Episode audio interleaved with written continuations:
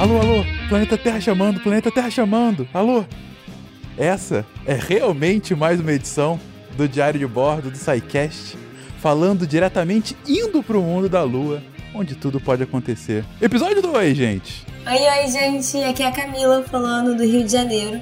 E eu queria lembrar ao, aos ouvintes que o lado escuro da Lua, na verdade, não é escuro. Tan, tan, tan.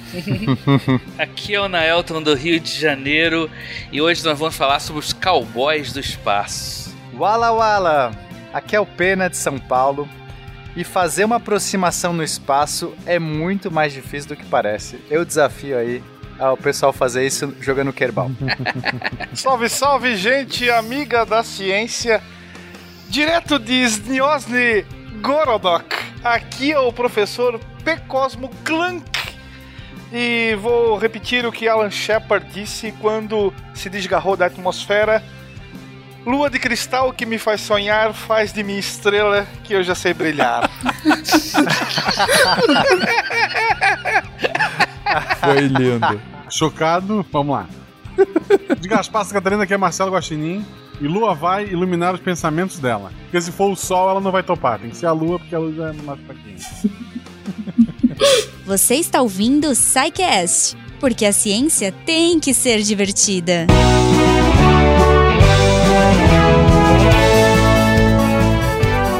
Bem-vindos a mais uma sessão de recadinhos do SciCast. Eu sou a Jujuba e sim, estou aqui no começo desse meio de uma trilogia, olha só. Por quê? Porque hoje nós temos o lindo do Cambly com a gente, o parceiro que está acompanhando aí uh, esse mês todo do SciCast, apoiando o projeto, tornando a ciência mais divertida e, claro, para vocês ouvintes melhorarem, aprenderem, aprimorarem, enfim, ou se divertirem em inglês com os professores que são incríveis. Então, assim, lembrando, claro, que você também pode conhecer a plataforma através do nosso código SciCast, que vai te dar uma aula na faixa antes de decidir fazer alguns dos diversos planos que eles oferecem. Aquele resuminho rápido do Cambly. É uma plataforma de aulas de inglês online que conecta alunos instantaneamente com professores de inglês nativos de língua inglesa.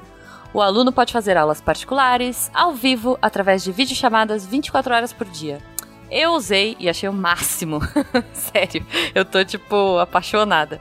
Se você está ouvindo aí a gente o mês todo falar do Cambly e ainda não experimentou, vai lá no app ou no computador e procura pelo Cambly, C-A-M-B-L-Y.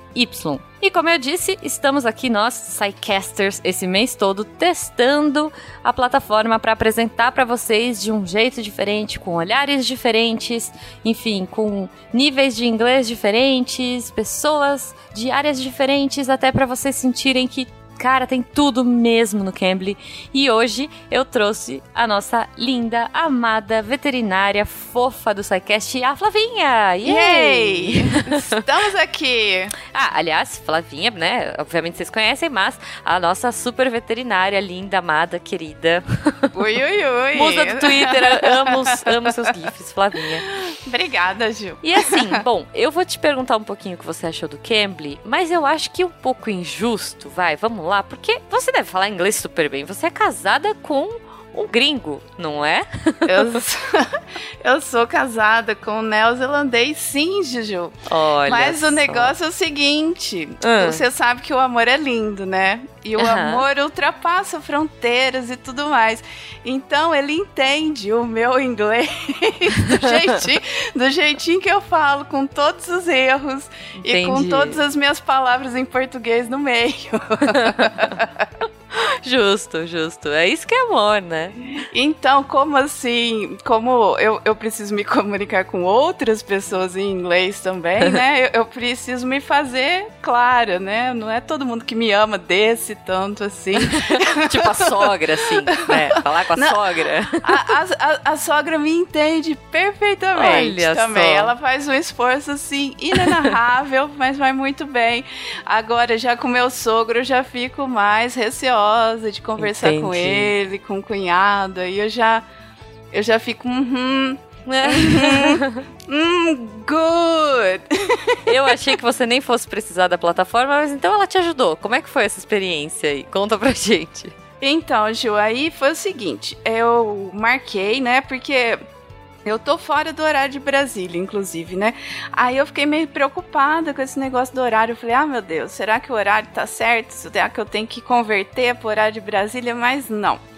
O horário todo certinho lá na plataforma, bem bonitinho. Aí ele manda, o Cambly manda notificação para você, olha, sua aula vai começar. Eu falei, Ai, que incrível. Muito bom, graças. Porque, né, eu sou toda meio atrapalhadinha com essas coisas. Mas aí, beleza. E eu tinha agendado, eu procurei um professor neozelandês, por causa Ah. da questão do sotaque, né? Aham. Porque fica mais confortável para eu poder entender Sim. e poder utilizar o jeito que ele fala, com o sotaque dele, né? Pra eu conversar com o resto da família. Justo, justo. E aí eu marquei uma aula de pronúncia, né? Que eu queria.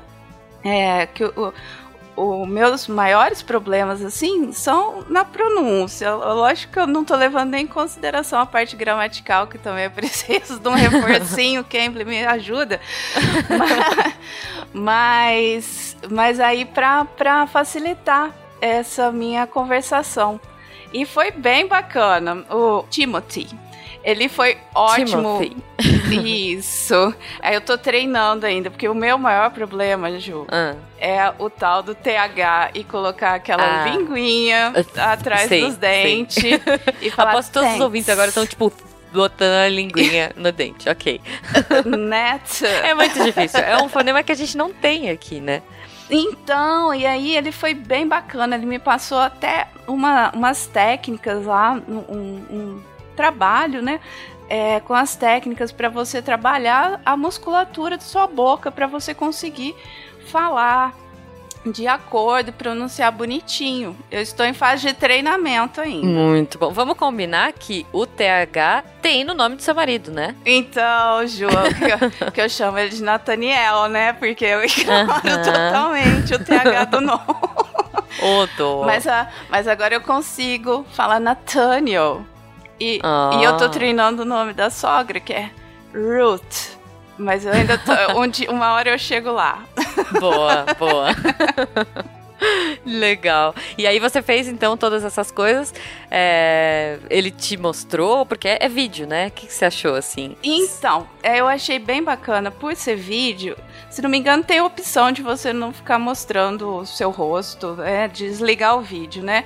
Mas nessa situação que eu preciso ver como é que a pessoa faz para pronunciar, né? Você ter a, a pessoa te olhando frente a frente, assim, te mostrando, olha, você faz assim, coloca a língua assim, mexe a boca assado.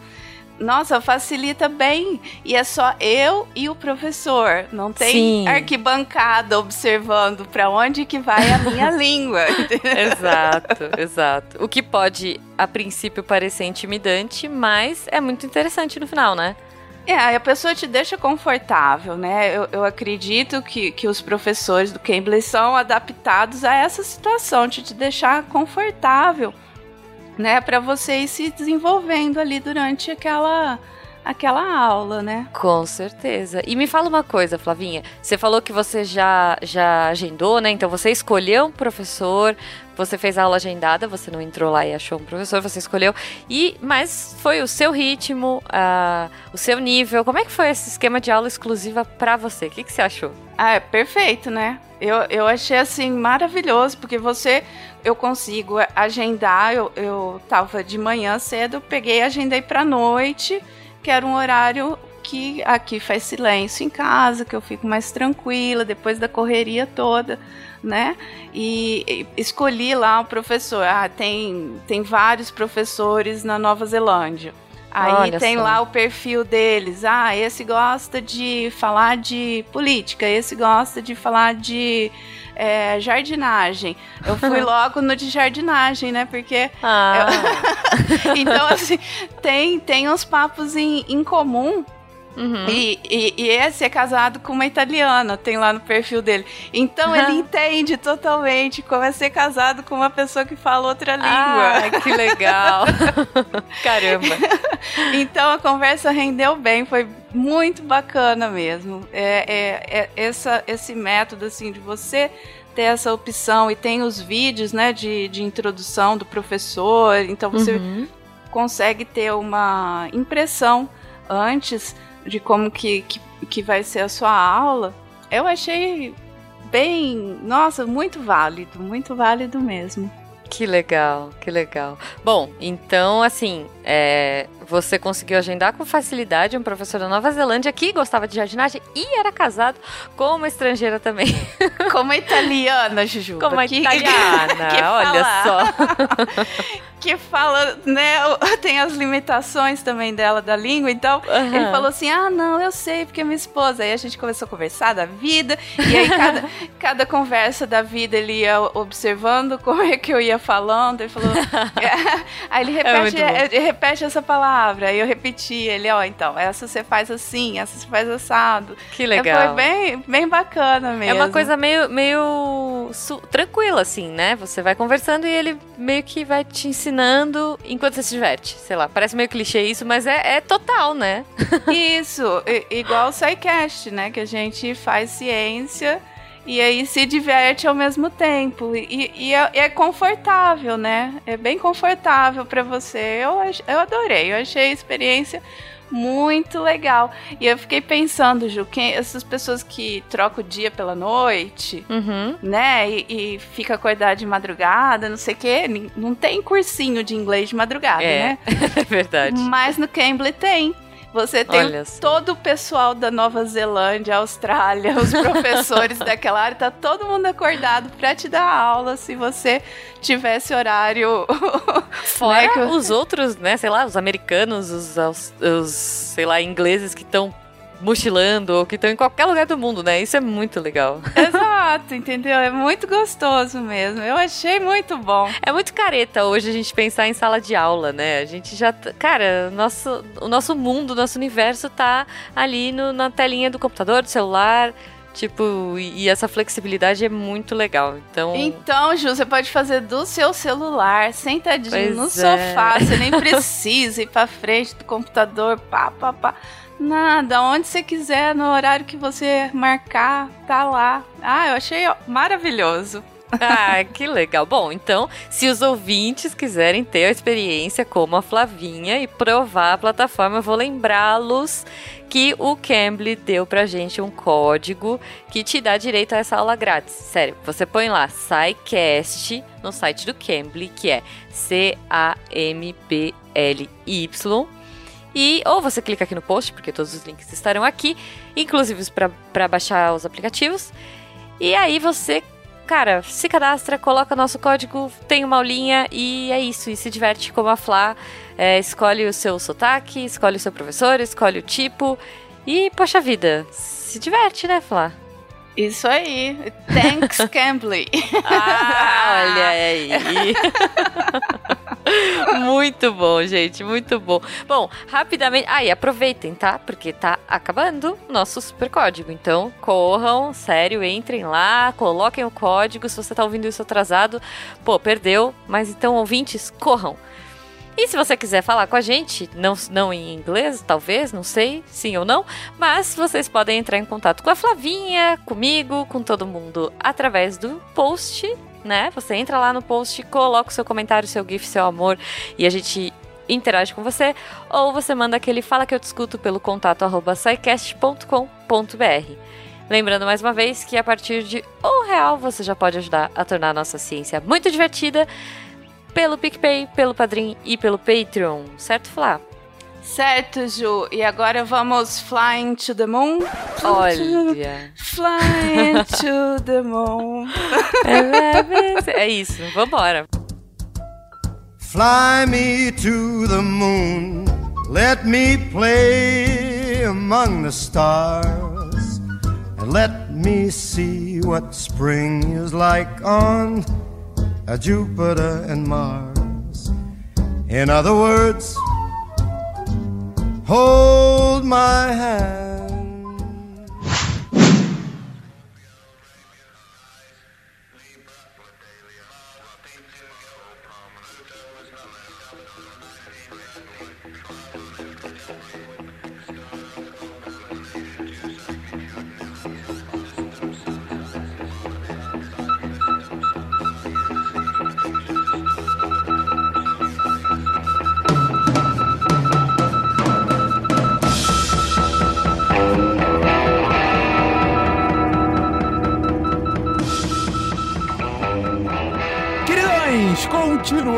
Continuamos a nossa saga. Eu, eu tenho, eu tenho muita fé que nós conseguiremos chegar à Lua, porque no primeiro episódio a gente fez uma grande contextualização da história do homem com a ida ao espaço, da história do homem com a Lua. Falamos sobre como os foguetes começaram a primeiro ser imaginados, até lendas ao redor disso, e aí os primeiros aventureiros que desafiaram a gravidade, os pioneiros que teorizaram sequer a possibilidade de existir uma máquina que nos levasse em órbita, o desenvolvimento dos foguetes e o uso desses foguetes durante as guerras, principalmente durante a Segunda Guerra Mundial, o início da Guerra Fria e como a tecnologia dos nazistas acabou indo para um lado, cérebros por outra tecnologia e o desenvolvimento dos dois lados do mundo, de como aquelas tecnologias ainda iam fazer com que a gente chegasse no espaço, as primeiras missões cada vez mais alto, cada vez mais alto, cada vez mais próximo ao espaço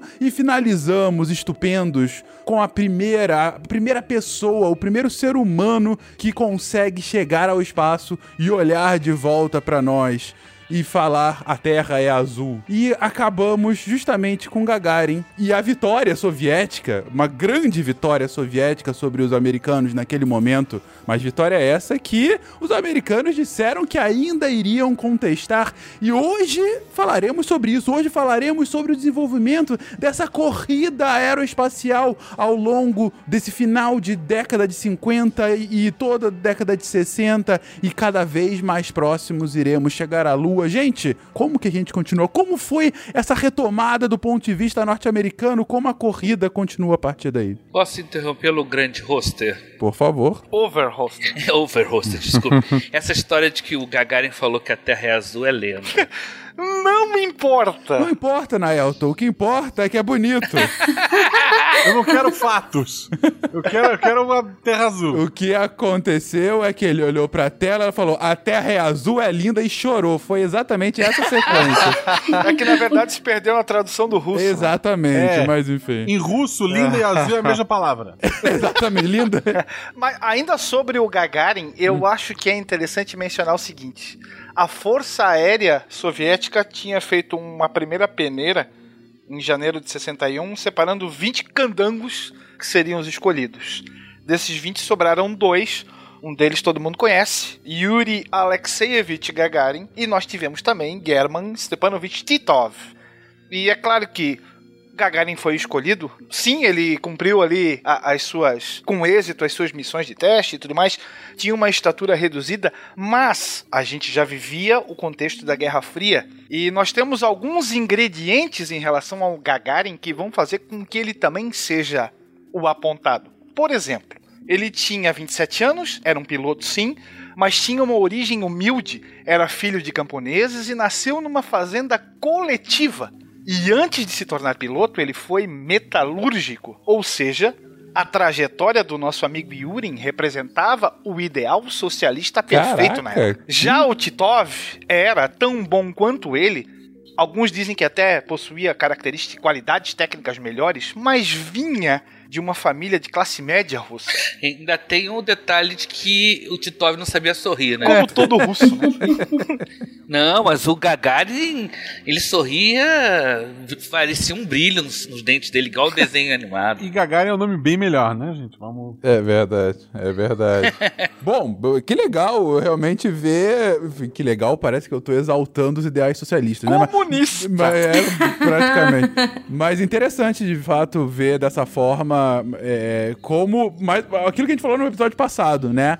A, a viagem é muito importante para o desenvolvimento científico, mas é tão, na verdade, mais importante como um símbolo, né? E que símbolo mais propício para ser o primeiro homem no espaço, essa, essa vitória soviética naquele momento. O cara que nasceu numa fazenda a foice e o cara que foi metalúrgico ou martelo. Exatamente. Exato. Pô, tá excelente. Seus é. vermelhos. Mas do lado americano, Fencas, a gente também teve uma peneira e a gente teve sete selecionados para o programa Mercury.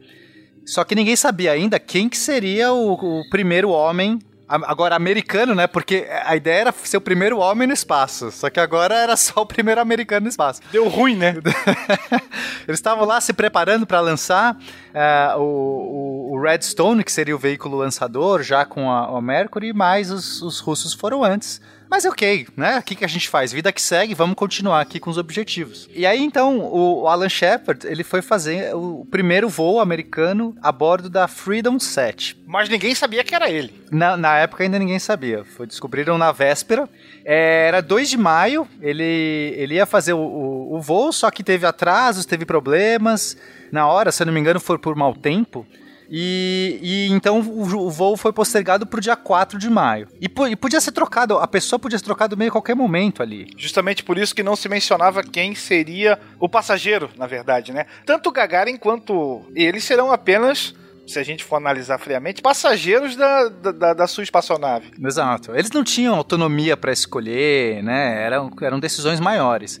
É, é claro que todos, todos os americanos, inclusive também os russos, eles todos eram pilotos de teste, então para ser selecionado na peneira, é, você, eles pensaram assim, qual que seria o melhor perfil para que a gente fizesse esses voos, os primeiros astronautas ou cosmonautas. Então eles pegaram pilotos de testes militares. Faz todo sentido, porque são pessoas que já têm um treinamento militar, então tem todo um rigor é, de disciplina, é, tem uma- um preparo físico muito bom e é necessário. A gente está falando aqui que não é como hoje, que qualquer pessoa pode voar, né?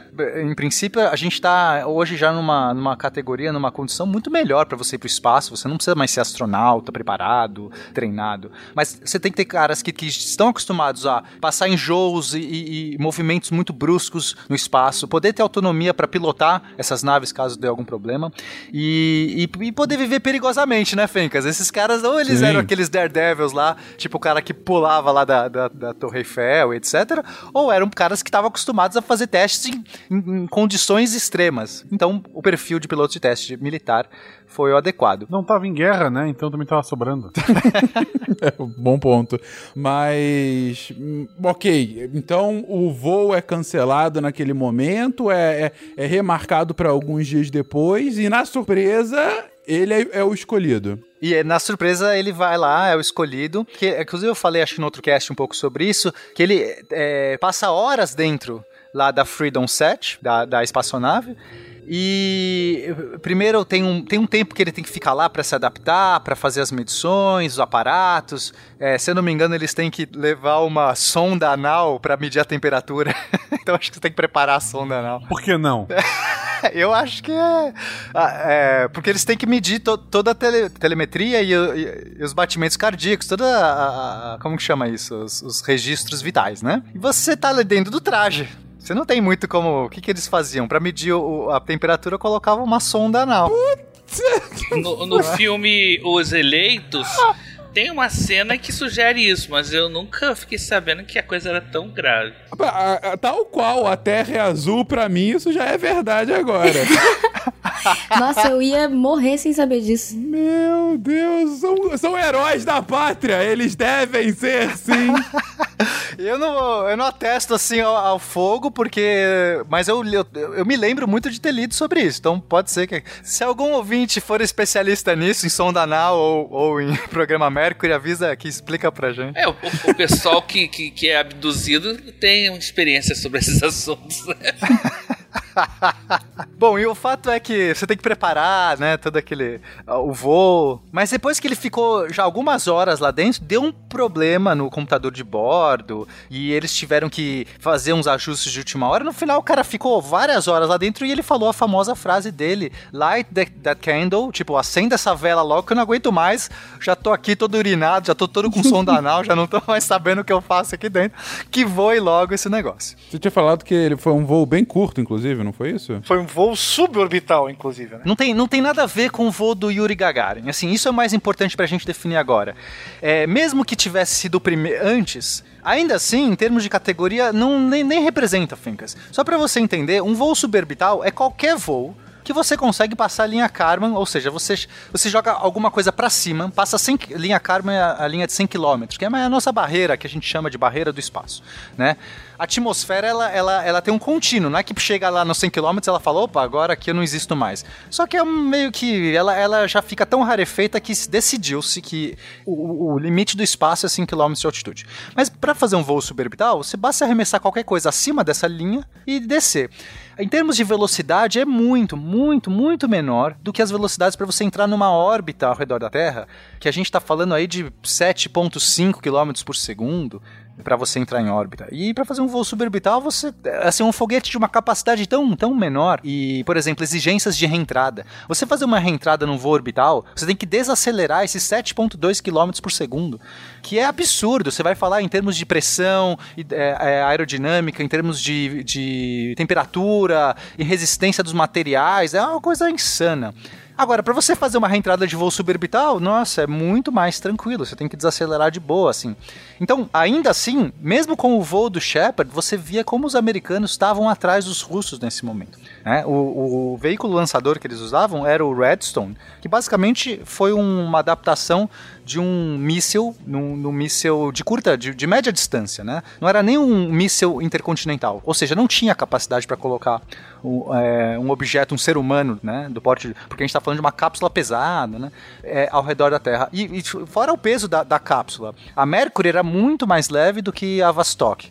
Então, mesmo, né, olha só, os russos conseguiram colocar em órbita o primeiro homem já de estreia, já num voo orbital, com uma cápsula muito mais pesada. E aí os americanos com uma cápsula mais leve só conseguiram fazer um, um só um voozinho assim, só um, ups, o espaço, volta, caí, cheguei. Tanto é que a missão durou pouco mais de 15 minutos contando da decolagem até minutos? a aterrissagem. Sim. O cara ficou 7 horas mijado e com a sonda anal pra 15 minutos. Exatamente. Meu Deus. Tudo pela ciência. Não, não, eu tô aqui exagerando, claro, gente. É claro que assim, é, são os pioneiros e você tem todo um processo de acerto e erro. E é, se foi 15 minutos é porque é o que eles conseguiam fazer naquele momento. Uh, e, e, claro que, ainda que tenha sido depois dos soviéticos, sem dúvida foi um feito que, imagino, foi bastante comemorado nos Estados Unidos, não? Até porque a gente tem essa, esse acirramento e essa concorrência promovida pela verdadeira corrida espacial os russos, bom, não tem como negar, foram, foram os primeiros, né? Tem aquela coisa ali que foi pouco tempo depois, ok? Mas nós temos agora a obrigação de colocar o mais rápido possível um americano fora, entende? Mesmo que seja só a cabeça fora uhum, da, da uhum. banheira. Inclusive, tem uma certa discussão sobre qual é o limite do espaço entre americanos e o resto do mundo por causa desse voo. né? Porque ele chegou só até 80 quilômetros. Então eles abaixaram a régua pra, pra falar que já era espaço. Ele nem passou a linha Carmen.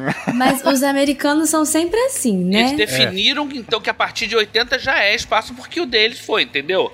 É o único país que define isso, é. Eles querendo que Plutão seja planeta, porque isso. quem encontrou Plutão foi americano. É sempre assim, isso, né? Nunca vi. Exatamente. Só... O sistema imperial de medida também é mais ou menos por conta disso, né? Mas tudo bem, enfim, estamos vendo algum padrão. Eu não sabia que era só 80 km, né, Elton? Então foi. Foi, Olha esse truque. Primeiro voo, né? Depois ele conseguiu ir mais longe e tal. Mas o primeiro não foi, não sim, chegou. Sim. Aí tem toda uma discussão no qual é o limite, né? Os americanos consideram 80 km por causa disso. O cara passou por uma barra pesada tinha que enaltecer o. é. Sete horas aí Sim. dentro, o cara volta, é, não chegou a 100 km. Desculpa, foi essas sete horas foram por nada. Mas eu acho que, inclusive, essa definição de espaço é posterior, eu creio. Hum, né? Entendi, meio que pra ajeitar. É. Bom, mas independente aqui de definições, o ponto que é o primeiro cara que chega realmente alto, talvez espaço, talvez não, e é, é comemorado como se tivesse chegado, independente da nossa definição. Imagino que também que acaba sendo um marco para esse progresso tecnológico científico dos Estados Unidos na, no momento, né? Sim, é, o Alan Shepard entrou, né, para a história aí do, do espaço e, e, e, tem muito patriotismo americano em cima disso, né? Ele é comemorado como um, um dos heróis. Mas aí pouco de, tempo depois, em 21 de julho, a a gente tem a segunda missão tripulada do programa Mercury, que vai lançar o Virgil Grissom.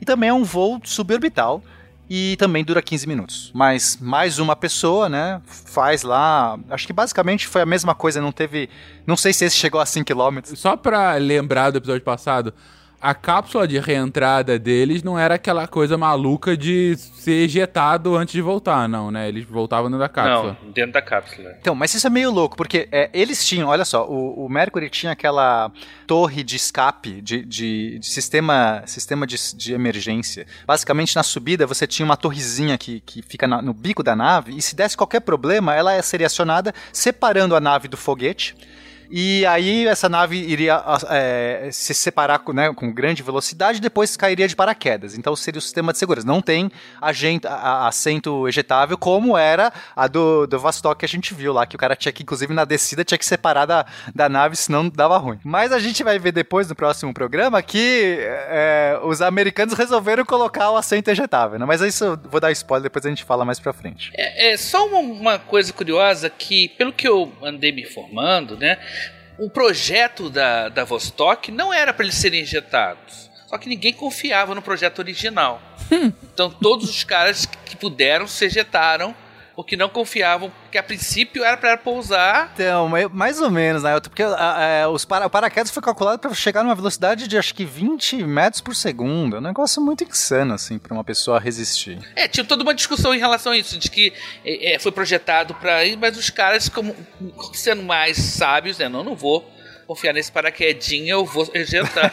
Já que tem esse assento ejetável, vamos ejetar antes. Por que não, né? Eu acho, eu acho justo a escolha deles. Mas aí a gente teve, olha só, em 6 de agosto, a gente teve mais uma uhum. missão Vostok que colocou o German Titov no espaço por 15 horas e 18 Seu minutos. Cara, hein? Agora, a gente tá, tava batendo mais recordes. Quer dizer, quando o Yuri Gagarin deu só uma, só uma voltinha na Terra e pousou, Agora os, os, os soviéticos estavam colocando 15 horas, já estavam percebendo os efeitos, porque uma, uma ideia desses programas não é só colocar lá o homem no espaço, mas é perceber os efeitos do espaço. Então a gente está falando desde radiação, tontura, efeito de baixa gravidade, uhum. né, microgravidade, é, sei lá, porque você não sabe, de repente o cara tem um piripaque porque o, o, o batimento cardíaco é diferente, o, o sangue começa a circular diferente, você não sabe.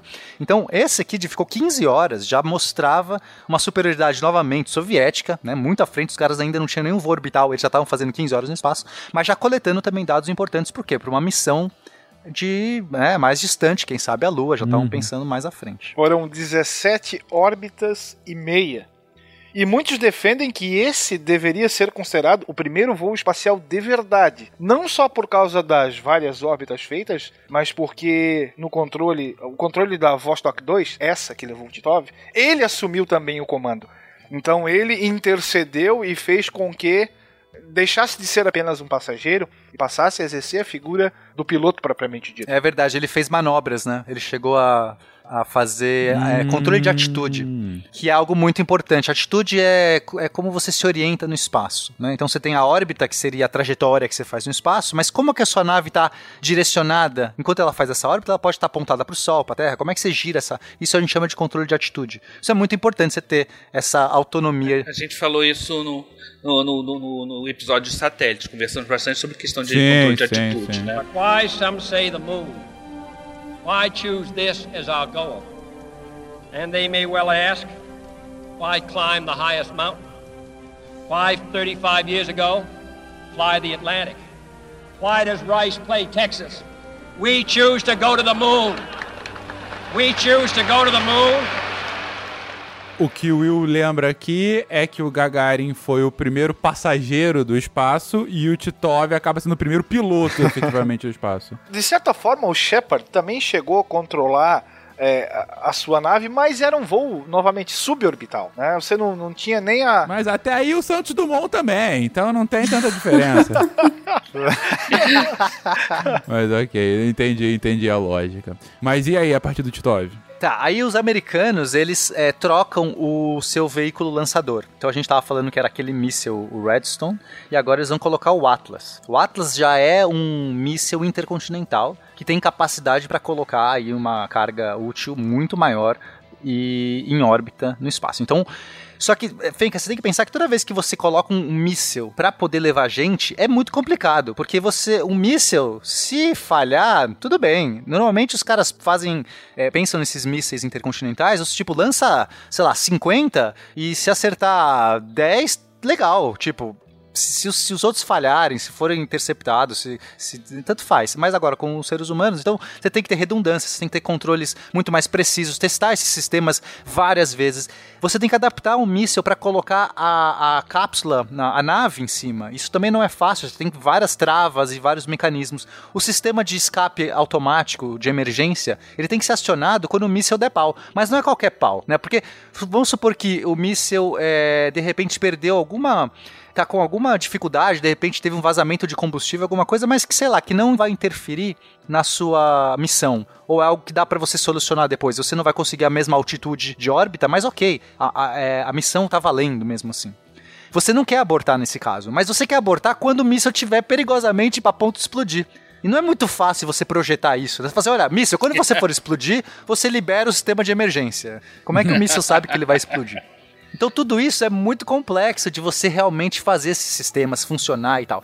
Então eles estavam tentando fazer essa adaptação, conseguiram e levaram o primeiro chimpanzé em 29 de novembro de 61. Os americanos lançam o primeiro animal em órbita, que é o chimpanzé Enos. E ele dá é, duas voltas ao redor da Terra e consegue pousar em solo sem nenhum problema. Só, eu queria falar uma, uma curiosidade sobre o míssil Atlas. Né? Ele era, os tanques dele, os boosters, eram feitos de material, era, era um balão ficava dentro do, do, do, metal, que é um metal muito fino. O míssil praticamente, quando ele não estava pressurizado, ele ficava meio mole. Sabe? Ele era, é, tipo, assim, era quase um foguete inflável. Caraca, sério?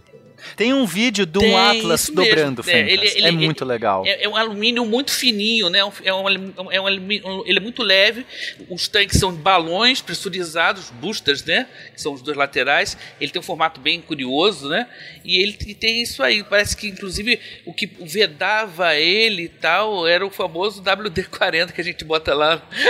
o WD-40 foi criado por conta do Atlas. É, e ele era de aço inoxidável, né? Ele era bem diferente. Então, quando você olha os foguetes de hoje, você olha o Atlas, ele é diferente. Assim. É, eu falei alumínio, é verdade, aço inoxidável, mas era bem fininho, era uma coisa bem. Ele, era, ele não tinha uma rigidez muito grande, ele não era uma coisa muito rígida. Ele precisava estar bem pressurizado para ele ganhar rigidez. Então, ó, quem quiser ver no YouTube, se colocar aí, tem um vídeo do Atlas. É, perder, ele estava na, na, plataforma, perde, perdeu a pressurização e dobrou. Tipo, ele se desmonta. Os astronautas devem ter ficado muito felizes de ver isso. Assim, ah, que bom, eu vou ficar no topo disso, que bacana. Tem uma sequência de explosões de foguetes é, que a gente pode ver em vários filmes, inclusive nos Eleitos tem, no, no Céu de Outubro tem, em vários outros filmes tem, né? E que aí você pode encontrar isso na internet. Então, o, o, as explosões mais bizarras são de Atlas, que ele realmente ele vira uma coisa meio estranha quando, quando, quando dá um problema de vazamento de pressão, de pressão, e tudo mais. Mas sempre tem o herói que, independente do foguete dobrar em si, ele vai ficar ali em cima. E foi o caso do nosso querido John Glenn Jr., não? Exatamente. Então, em 20 de fevereiro de 62, a bordo do Friendship 7, tá? Aí você percebe que tinha o Freedom 7, né? 7 e o Friendship 7. Eles dão nomes das naves todos é, em referência a esses sete escolhidos. Né? Então esses sete, porque eram os sete que foram selecionados, então todas elas têm esses nomes, assim, eu não lembro todos os nomes. Tem Sino da Liberdade, Amizade, Aurora, é um negócio tudo assim, muito poético. Mas enfim, ele conseguiu aí, finalmente, lançaram, os americanos conseguiram lançar é, o homem em órbita, né? Foi um bom voo, assim, e tudo transcorreu muito bem. E ele conseguiu é, pousar também em perfeitas condições. Eu acho que toda essa parte do John Glenn é muito legal de assistir naquele filme Estrelas Além do Tempo fica, a, tipo, toda a tensão, toda a dificuldade dos americanos fica muito claro. E o filme também é poderosíssimo. Maravilhoso. Então, assim, o filme é muito bom. A transição do Redstone pro Atlas fica bem marcado no filme, né? Isso, eles comentam muito isso, né? E todo o problema da reentrada e todo toda a problemática, assim, que tava dando no final do voo, eles mostram muita coisa, eu achei muito maneiro. É, inclusive, por falar né, na problemática, a reentrada deu problema. O voo em si foi, foi ótimo, mas na hora de reentrar. A segunda órbita já deu problema. A primeira foi ok, na segunda já começou a pipocar. Então você tem é, indicadores de altitude que te passavam uma informação incorreta você tem o pretenso controle automático de altitude, não funcionou, de atitude não funcionou, então teve que ser no MOOC. Então foram a missão completa, né? Três órbitas e aproximadamente quase cinco horas de, de voo. Mas volta, né? Vai, vai e volta com segurança. Apesar de todos esses perrengues, é, ele consegue voltar com segurança, aterriza ali no mar. E é claro, né? Temos um novo herói Uhum. Não, o ponto é conseguiu, né? Não foi as 100 órbitas projetadas. Não foi uma Brastemp, mas cumpriu a missão. Exatamente. Bom, temos então o primeiro americano em órbita agora em 62. Os soviéticos já tinham conseguido isso. Mas eu quero saber, e aí, gente? A Lua? É, era realmente a próxima etapa? Qual é o, o próximo degrau dessa, dessa caminhada? Bom, com o programa Mercury é, se encerrando, né, ainda tiveram outros voos também que, que, que tiveram sucesso, aí aumentaram o tempo é, dos americanos em órbita, mas basicamente eles conseguiram cumprir os objetivos originais, né? Se eu não me engano, até fazer uma errata no último no programa, eu falei que um dos objetivos era fazer uma caminhada no espaço. Não, era só testar o ser humano em condições do espaço não sair, não tinha, inclusive a Mercury nem tinha como você sair no espaço, não tinha uma, uma escotilha de acesso, alguma coisa assim, para você fazer a, a, descompressão e tudo mais. Mas eles conseguiram é, os objetivos básicos, né, que era conseguir por um ser humano no espaço e, e fazer essas avaliações, é, assim como os russos estavam fazendo também, os americanos conseguiram. Então, esse programa foi, foi, foi cumprido, mas ficou ali uma sensação de que estamos, né, eu tô falando do ponto de vista americano agora, estamos muito atrás dos soviéticos. Não tem como comparar. Todos os, todos os, os indicadores, todos os primeiros feitos foram, até esse momento, aqui até 62, foram soviéticos. Inclusive, os soviéticos vão colocar a primeira mulher no espaço também em 63. É, também no programa Vostok, que vai ser a Valentina Tereshkova.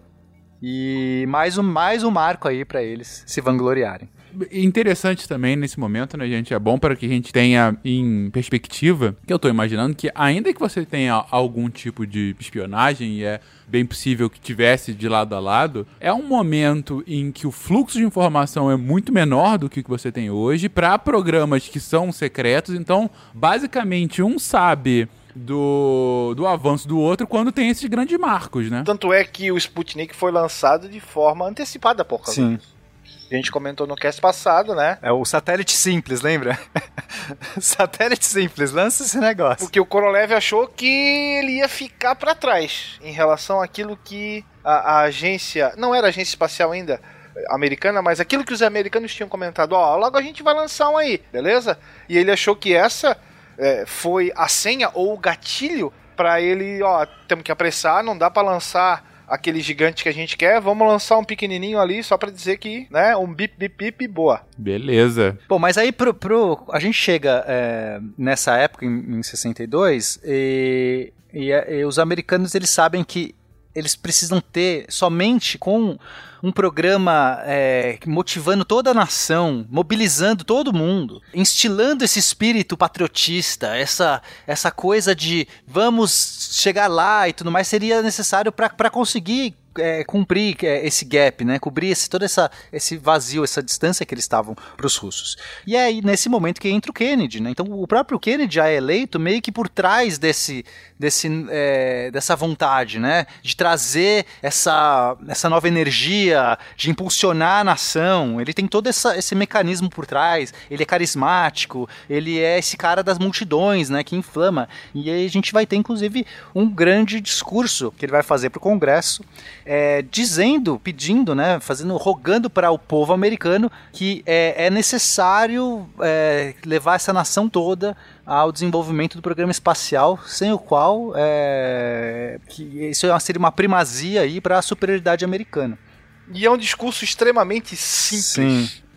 Não é nada de complexo, mas você precisa nessa hora do boost patriótico para a coisa sair do lugar, para estremecer. Sim é a, a pátria em cima do foguete, entende? Tanto é que ele uhum. menciona o papel de liderança na conquista espacial, coisa que eles já tinham perdido, né? Se você parar para pensar. Esse é. discurso é, é de é. maio de 61. Sim. Né, o Sputnik já tinha ido, o Gagarin já Sim. tinha ido, o Titov já tinha ido. Sim.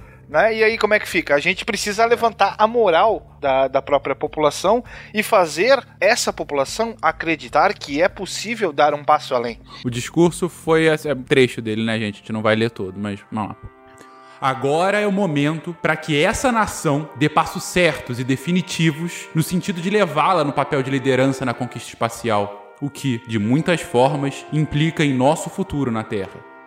Eu creio que essa nação deve comprometer-se consigo mesma em atingir o objetivo de, antes do final dessa década, levar um homem até a superfície da Lua e trazê-lo de volta, são e salvo, à Terra. Nenhum outro projeto nesses tempos é mais expressivo para a humanidade ou mais importante do que a exploração espacial continuada, e nenhum outro será mais difícil ou custoso de ser cumprido. Vocês veem realmente que é um discurso muito simples, mas muito direto, né? Ele fala: olha, é isso que a gente precisa fazer porque é, é o nosso dever, né? É, é, é colocar realmente. Eu gosto como muitos discursos, nesse não em específico, mas em muitos discursos que fala-se sobre viagens espaciais, é, coloca-se essa questão do homem ser um ser naturalmente explorador. A gente explora porque a gente pode explorar, porque a gente é chamado para exploração, porque urge um sentimento nosso. Foi assim na exploração dos continentes ao redor uhum. do mundo e está sendo e vai ser cada vez mais também para o espaço. Então é, é, é como quase colocando é parte da nossa natureza humana e agora chegou a hora em que a gente pode fazer isso. E em relação aos Estados Unidos, dá a entender quase como um reforço pensar naquela ideia lá do Destino Manifesto, na qual nós Sim, somos os exatamente. eleitos, nós Sim. somos os escolhidos. Por isso, nós seremos os líderes e venceremos. O Tsiolkovsky tem uma frase famosa que é que a Terra é o berço da humanidade, mas a humanidade não, passa, não pode passar a vida toda no berço. Também é, é e bem anterior, né? Tsiolkovsky foi o pai da astronáutica lá no iníciozinho do, do, da, das primeiras pesquisas com foguetes. Né? É, exatamente. E mas eu acho que mais emblemático do que esse discurso, que já é excelente, e ele é muito impactante, principalmente porque foi um, um discurso feito ao Congresso, né? Então era o presidente falando para os representantes do povo, na casa do povo, né? Como assim é chamada, é, qual é o, a missão para aquela década, né? Vocês reparam que no discurso ele fala que até o final dessa década a gente tem que levar um homem até a superfície da Lua e depois trazê-lo de volta. Mas ainda mais impactante que esse discurso é o discurso que ele faz alguns meses depois na Universidade Rice, né? Sim, é, ele vai fazer um, um discurso para a multidão. E, e aí é também mais um discurso desses inflamados e aí ele é o momento que ele fala: "Nós escolhemos ir para a lua e não porque é fácil, mas porque é difícil". E talvez seja um dos discursos mais famosos também de todos os discursos de presidenciáveis aí. É, é, é porque essa frase, ela é ao mesmo tempo extremamente simples, mas ela diz muito, né? Porque ele fala: "Nós escolhemos ir para a lua" e escolhemos ir pra, pra Lua nessa década e fazer outras coisas, não porque é fácil, mas porque é difícil. Assim, é, é quase tautológico, né? Não porque é fácil, mas porque é difícil. Mas ao mesmo tempo você fala, a gente escolheu porque realmente é difícil, porque a gente viu aí uma grande missão, é grandioso. E a gente pode fazer isso. Não sei se vocês notaram que isso é uma estratégia incrível que ele fez, porque eles estavam numa corrida espacial mas quem determinou qual era o ponto de chegada da corrida? Esse Exatamente. Discurso. Esse Exatamente. discurso fala claramente, ele deixa, delineia, olha só, nós estamos numa corrida, pode não ter partido na, nas entrelinhas, tá? Nós não, no início não estávamos na frente, nós não partimos na frente, mas a, a, chegada é na Lua. E ele termina esse discurso dizendo mais ou menos o seguinte: porque aquele desafio é um que estamos dispostos a aceitar, um que não estamos dispostos a adiar e um que pretendemos vencer e todos os outros também. Perfeito. Naelton, você foi perfeito na sua colocação. Ele colocou: esse é o objetivo. Dane-se que vocês chegaram antes no espaço, dane-se que chegaram. o objetivo mesmo é a Lua. Quem chegar lá primeiro ganha. Foi de uma estratégia claríssima, porque é, eles estavam tirando o segundo lugar direto, né? Estavam tirando o segundo lugar direto. Falando, olha é, só. Eles estavam tirando o último lugar, porque nessa corrida de dois, né? Dois. é o segundo nessa história, é o último, né? Pois é. Mas ele fala: não, o alvo é a Lua a corrida, a coisa não acabou ainda. E ele faz esse discurso, é, ele cita no início coisas de futebol, de esporte e tudo mais. Ele dá uma referência da, daquela competitividade uhum. que é muito forte nas universidades, né? Ele está no ambiente certo, no contexto certo. Ele, o cara é, é, é o cara. Eu queria saber se ele tirou isso da cabeça dele, se foi um assessor que bolou isso. ah, não, muito provavelmente foi algum speechwriter, né? Que eles têm sempre isso. Mas, mas é, é fantástico fantástico. E, e é um discurso extremamente para inflamar. Uh, colocando uma nova meta, falando, ok, esse é o novo objetivo. Esse é o novo, não. Esse é o objetivo, dane-se o resto. E, é, como você colocou, é, é querendo inflamar meio que também para justificar. A gente tá gastando rios de dinheiro aqui pra uma coisa que para você pode não parecer nada, mas por que a gente tá fazendo isso? Para ganhar. Porque é, é, o que tá tácito, né? O que tá, que tá bastante implícito no discurso é. é a gente tá aqui para ganhar. Em momento algum ele tá falando contra quem. Em momento algum ele tá falando é, é, quais são todos os adversários e tal. Ele tá falando, tem um desafio, essa é a meta e nós vamos ganhar. Mas tá implícito contra quem é. Só podia ser um, né? Enfim. E ele Exato. fala, e a gente vai ganhar. E é por isso que a gente vai continuar investindo aqui. E é, é interessante, porque o investimento que os Estados Unidos têm com a NASA é um problema até hoje, sabe? Tipo, com certeza. Vira e mexe, isso ainda é muito questionado. E até que a NASA, tipo, tem programa na NASA que é só para divulgação, só para assim justificar investimentos. E o tempo todo eles justificam meio que falando: a gente tem que investir para ser o melhor. Eles sempre inflamam essa parte americana competitiva e assim, vem dando certo, né?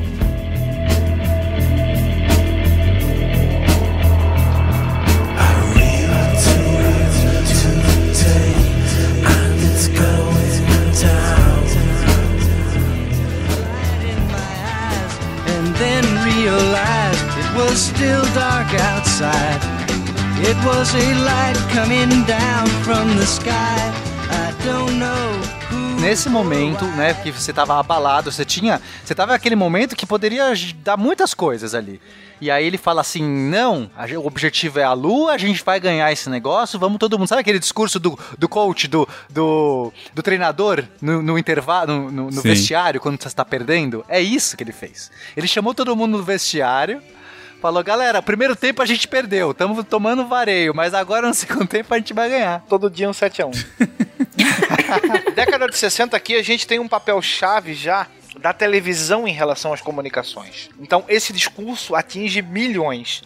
É, muitos historiadores afirmam que a eleição lá do, de 1960 foi decidida nos primeiros debates presidenciais televisionados, quando ele, com a sua cara de bom moço e o seu bom argumento, deixou o Nixon numa posição uh, menos elegante. E ele consegue levar a presidência, e pela primeira vez os Estados Unidos teriam um presidente católico em toda a sua história.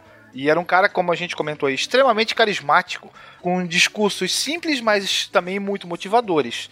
E aí junta-se rádio e televisão com um discurso efusivo, o que faz com que é, esse espírito patriótico venha a reverberar com mais força. E aí, aquele mais simples poderia pensar: não interessa o quanto a gente vai gastar, a gente vai gastar, mas vai vencer. Uhum. É, meio que liberou o orçamento, né? Esse discurso abre aí para o Congresso e para os americanos em geral é, meio que um cheque em branco para o desenvolvimento da NASA e do projeto, que aí o novo projeto, né? Então, qual é esse projeto? É o projeto Apollo, que é levar o homem à Lua. Mas para isso você tem que ter um degrau antes, você tem que criar as condições para poder levar o homem à Lua. Então surge o projeto Gemini ou Gemini, depende da sua pronúncia. E paralelo, os russos fazem a mesma coisa. Eles também se dão o projeto Vostok já está ok e eles re resolvem lançar um novo programa que é o programa Vaskod. Então, é, se escreve com O, tá? Eu tô falando Vaskod, porque a pronúncia russa escreve Voskod, que na verdade não se escreve Voskod porra nenhuma, porque se escreve em cirílico. Mas a transliteração é, é com O, porque tem um O russo lá, mas é só a pronúncia, eu não tô aqui falando errado, é, o correto russo é Vaskod. E o que, que significa Vaskod? Significa para cima, né? Então, o, o Vastok é Oriente e o Vaskod é para cima, e também tem essa pegada de um passo, um passo além. Mas a gente vai ter esses dois projetos agora, novamente guerreando lado a lado, né? Então era antes era o Mercury e, e o Vostok, agora é o Gemini e o Vascod. É, Gemini, por que Gemini? Porque é, agora a nova nave levaria duas pessoas. Então Gemini faria uma alusão aos gêmeos é, então, duas pessoas. E não seria mais um cara na lata de sardinha, seriam duas pessoas na lata de sardinha. Aí sim, tá virando uma lata completa. Parece confortável. Opa, cada vez melhor. A galera se abraça na dor.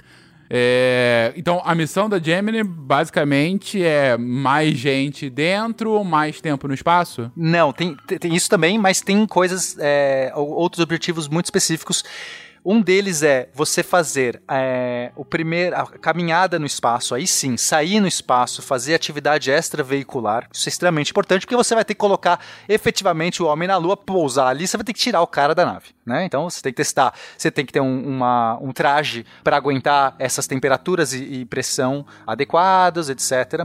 Você tem que fazer o, a, a, a acoplagem, acoplamento de naves no espaço, aproximação e acoplamento. Por quê? Porque na missão Apollo você teria que fazer, as naves se separam, tá? Em alguns momentos elas se separam e é, uma vai para um lado, outra vai para o outro, né? Enfim, depois a gente, quando chegar no programa Apollo eu vou explicar direitinho como funciona. Mas você tem que depois fazer essas naves se juntarem para que esses caras possam atravessar de uma nave para outra.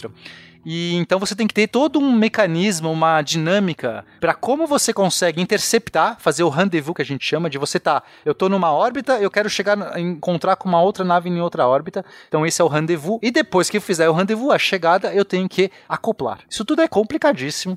Então, basicamente, é, esses são dois objetivos principais além de outros objetivos extras, que seria melhorar, por exemplo, a reentrada. A reentrada também é, uma, é, é um protocolo extremamente complicado, eles teriam que fazer uma reentrada dificílima vindo da Lua. Então não é só fazer uma queima, né, uma, uma desaceleração aí de, de 7,5 km por segundo. A gente vai ter que fazer uma desaceleração de mais de 8 km por segundo, né, porque você vai ter que vir lá da Lua, ou seja, é um negócio extremamente complicado para você fazer. Então eles teriam que se aperfeiçoar, aperfeiçoar nisso também. Além de outras coisas, como você falou, de longa duração, né? De você realmente testar. É, a viagem à Lua leva uma semana, né? Dez dias, sei lá. Então você vai ter que fazer pessoas treinarem condições de voo para essa duração toda também. Quando você estava falando do, da questão da, do rendezvous e depois do, da acoplagem, cara, eu fiquei realmente aqui. Imagina que tarefa ingrata dos engenheiros pensando, bom. Sabe aquela lata de sardinha que a gente teve que fechar hermeticamente para os caras não morrerem quando eles estavam no espaço? Agora a gente tem que criar uma solução de abrir essa coisa hermética para que um possa entrar no outro e depois fechar e manter hermético depois de desacoplar, desacoplar mais uma vez e fazer com que eles possam atravessar de uma nave para outra. Cara, é, é, um negócio de louco realmente você parar para pensar a dificuldade técnica disso. Não, só para você fazer a caminhada no espaço também é mais ou menos isso. Você tem que fazer aquela lata de sardinha abrir no espaço, ou seja, despressurizar. É, aí você vai ter essa saída de alguém, fazer uma atividade qualquer, o cara vai ter que entrar, vedar essa, essa coisa que a gente tá falando de vácuo uhum. aqui, né? Em condições extremamente de baixa Isso. pressão, ou seja, diferentes pressões absurdas, e depois você tem que pressurizar uhum. de novo. Então, assim, atmosfera, né, gases respiráveis, é, pressão, temperatura, tudo isso é muito delicado, muito complicado. É, tem um detalhe que é, é, nessa, na, na Gemini ainda não passava-se de uma nave para outra, né? Ia se fazer só o, o, passeio, o primeiro passeio. Claro que os soviéticos fazem isso Sim. antes. Não, mas eles iam acoplar, né? Eles, a, a Gemini já tinha o projeto de acoplar. Sim, mas você não passava de uma nave para outra. Você, você acoplava numa nave que, não tripulada tripulada. Não tripulada. Entendi. Pra saber a, a possibilidade técnica da acoplagem em si. Ah, entendi. É da acopla, acoplagem, mas você não passava. Era uma, uma escotilha, ainda não era uma escotilha entendi, que você passava por entendi. dentro e ia para em outra nave. Era uma, era uma porta. Você e, e, tirava o ar lá daquele dentro, comprimia ele num tanque, criava um, um vácuo ali dentro para equilibrar a pressão lá de fora, todo mundo de traje espacial, abria a portinha e o sujeito saía. Só que os, os soviéticos fizeram isso antes. Fizeram mais diferente também. Sempre. Tinha uma cadeira ejetável com um negócio.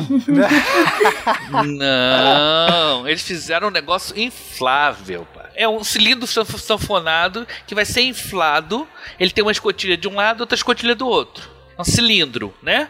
Com duas escotilhas. Então o que você faz? Você infla ele, enche ele com, com ar, com, com um gás que eu não sei se era exatamente o gás, mas ele inflado, aí você, com uma escotilha de fora fechada, você abre de dentro e entra. Depois você fecha aquela de dentro e abre a outra de fora. Você tem duas portas e aí você tem um meio do caminho que você pode é, é, tirar a pressão ou aumentar a pressão. Isso. É parecido com o que aparece no Perdido em Marte, né? Ele tem um, uma coisa inflável também, lembra? A, a cabine dele tinha uma, uma airlock. Sim, lá na, em Marte mesmo, né? Que ele faz isso para quando isso, ele vai entrar. Isso, é verdade. Que, que verdade, até arrebenta, verdade. né? No filme e tal, né? Não tô dando spoiler nenhum, Não. né? Porque a gente já falou Perdido de, em Marte ele se fode o tempo todo, né? gente. Não é spoiler, assim. É só merda acontecendo. É o Matt Damon, gente.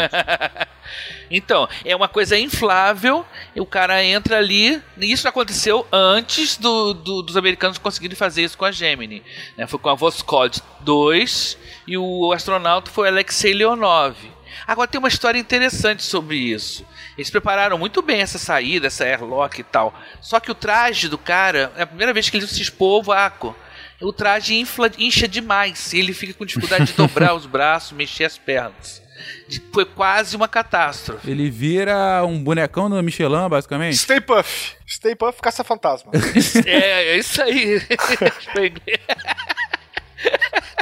ele vira. Então, aí ele tem uma dificuldade pra voltar de novo pra, pra, pra, pra cá, pra. Pra, pra aquela parte inflável, e isso, claro, a gente só ficou sabendo muitos anos depois, né? Porque soviéticos só, só revelavam o que é sucesso, né? É, Inclusive, tem, tem um filme muito legal, um filme russo, que o nome, acho que é Vremya Pervik, mas a, a- o nome em inglês é Spacewalk.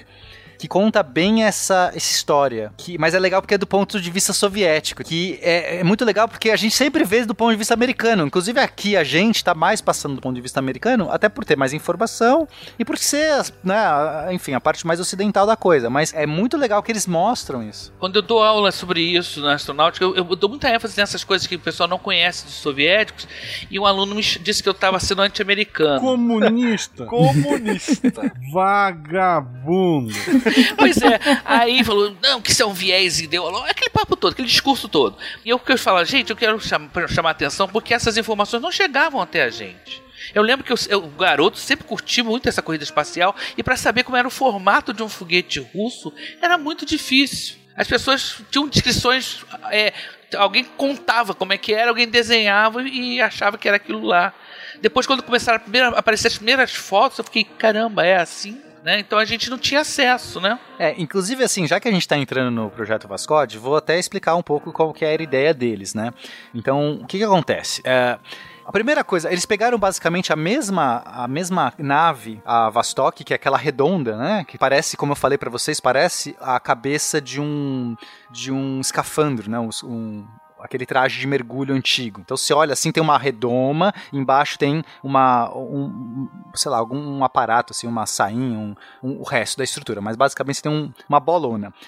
É, e lembrando que como é que era o sistema de, de segurança lá, de, é, tanto para emergência quanto para pouso, era o, agento, o, o assento ejetável, certo?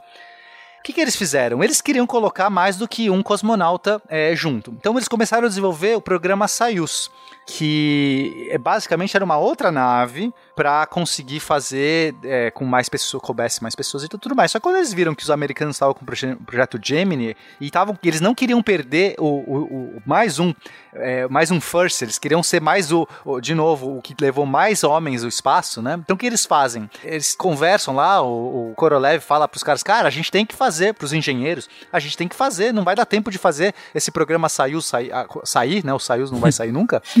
Vamos fazer, vamos, va- pega essa Vastok que você tem aqui e improvisa. Ele falou isso pro cara. O cara pegou, Fencas, tirou os assentos, o assento, o assento que era ejetável, que era super complicado, tinha um trilho. Por assento ser ejetável, ele tinha que, ele andava num trilho assim, projetava. Ele re- remo- removeu, colocou três outros assentos simples para levar três pessoas. Só que detalhe, para levar três pessoas, não, as pessoas não podiam nem ter traje espacial porque não cabia o traje. Ou seja, você não tinha nem mais como sair da, da parada, eh, não tinha sistema de segurança. Acabou, esquece sistema de segurança. Para quê? É, e se você tivesse uma descompressão em qualquer momento do voo, as pessoas morriam na hora. Elas não tinham o traje que, garanti, que garantisse a segurança, mesmo no voo, né? Você não tinha como abortar o voo e você não tinha como qualquer merda que acontecesse você morria. E foi isso que voou. Esse foi o, o Vascode 1, que levou três astronautas. Então ele não apenas quis levar dois, ele falou assim: ah, sei lá quantos americanos quer levar, vamos levar três, porque daí a gente tá tranquilo, né? Porque o medo era esse. Se os caras estão planejando uma cápsula de três e a gente leva dois, perdemos também. Você percebe que, que você não tem informação completa do adversário. E vira uma corrida, é uma corrida idiota nesse sentido. Não, quantos eles vão levar? Dois, eu vou levar três, sabe? Uma coisa meio assim. Gente, eu tenho uma pena desses engenheiros. Eles não devem ter dormido por muitas noites, tá? Porque você escuta, improvisa, coloca a vida de três caras aí em risco, você não dorme nunca mais, entendeu? É uma sacanagem. Não na Rússia. É uma nave que não foi feita para comportar, comportar, três pessoas e assim o cara vira e fala: improvisa, se vira. É isso que a gente tem. Aperta que cabe. tem um filme legal que conta isso, acho que eu já mencionei no outro episódio, que fala da, do, do Korolev e do, e do Von né? E mostra esse tipo de coisa. Os caras falando: não, isso aqui tem que ser maior, não, isso aqui tem que ir mais longe. E discutindo até o primeiro satélite, como que era um negócio enorme que virou uma coisa pequena. E o, o, o, o, o astronauta e tal. Essa, esse, esse ambiente mesmo que a Camila falou, de você estar tá ali sempre pressionado para fazer mais, mais, e tem que fazer mais, tem que estar. Tá, tem que, ah, vai ter o aniversário da Revolução, tem que lançar o Exato. É. Vai tendo. Essa, é, tem que aproveitar as datas, é, é, marketing o tempo todo, né? Não, ninguém dormia mais, né? Você imagina que os caras viravam ali e, e assim. É tipo Psycast. tem data especial, tem que sair. Pô, Guaxa, me pegou aqui, cara. Então, aí se você tem, não pode mais sair os caras de dentro, não tem assento ejetável, você tá, agora a nave vai ter que pousar com, os, com todo mundo, né? Não tem mais como você tirar os caras no meio do voo. Assim espero, né? então você coloca um paraquedas maior e, e não tem suplente, não tem backup. E você tem que torcer para que tudo dê certo e que pouse mais ou menos sem muito tranco, né? Porque é, agora é uma nave que pesa mais e eles colocaram um paraquedas maior, né? Mas aí vem aquela coisa, vamos, vamos torcer para que dê. Mas deu. E eles pousaram em segurança. Mas são russos também, né, Fencas? Aí eles têm um fator genético extra aí para sobreviver. We choose to go to the moon in this decade and do the other thing. Not because they are easy, but because they are hard. Because that goal will serve to organize and measure the best of our energies and skills. Because that challenge is one that we're willing to accept one we are unwilling to postpone, and one we intend to win. Cara, eu tô aqui. Quando a Camila falou isso dos engenheiros dormindo, eu tava pensando mais ou menos a mesma coisa. Eu falei, gente, imagina ouvir isso. Só que ao mesmo tempo, é, são russos. Eu pensei, mas o cara devia pensar o que, que são a vida de três camaradas ante o poder do partido, sabe? Alguma coisa assim.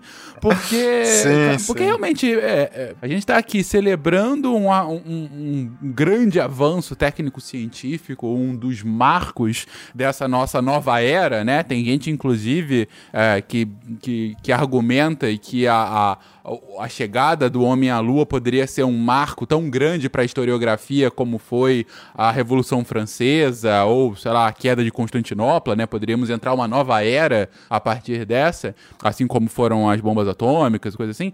Mas, é, sei lá, eu acho que toda essa história tem um quê de racionalidade também, não tem? Ou é, sei lá, um, uma fé excessivamente cega de que tudo vai dar certo, ou que tudo precisa dar certo, ou eu tô só realmente muito espantado aqui com essas histórias? Sobre isso, minha sugestão é assistir a série é, Chernobyl. É, é muito verdade, é isso, é verdade. sabe? Tem muito isso. É muito parecido. Não, não tem problema algum. Tô todo mundo elogiando. Eu não vi ainda, mas todo mundo elogiando. O pessoal de Chernobyl da época não, não curtiu. Não curtiu também, ok, obrigado. É, é, aquela coisa do tipo. É, é, eu vejo uns momentos, eu posso dar um pequeno spoiler. Todo mundo sabe que o reator explodiu, né? Isso... Que? Explodiu? Não. Como assim, Naelton? O reator explodiu, Naelton? É, parece que parece que o reator explodiu, só que os personagens, né, os engenheiros, ninguém acreditava que o reator poderia explodir. E, e um perguntar para o outro, como um reator, não sei que lá, não sei dizia o nome, explode? Eu não sei. E ninguém sabia. Sabe aquela, aquela crença cega de que uma coisa não pode acontecer? É tipo o Titanic, você não pode afundar. Não tem como afundar. É, é o mesmo pensamento. Excelente comparação, Pena. O, o, o, o reator Chernobyl era o Titanic dos soviéticos daquela época. E nesse caso, o programa espacial também. É. Né? E lembrando que a gente está falando tudo isso, mas tem uma pessoa importante aí nessa história toda que é o Korolev. Nessa época, agora chega no, no, na, na Korolev cisma de morrer, cara. Pô. Essas pessoas que não respeitam a vontade do partido. Sempre atrapalha. Sabe, não é patriota. É verdade. Não é patriota. Aqui, Estraga o rolê. Não, estraga o rendezvous. rendezvous, exatamente.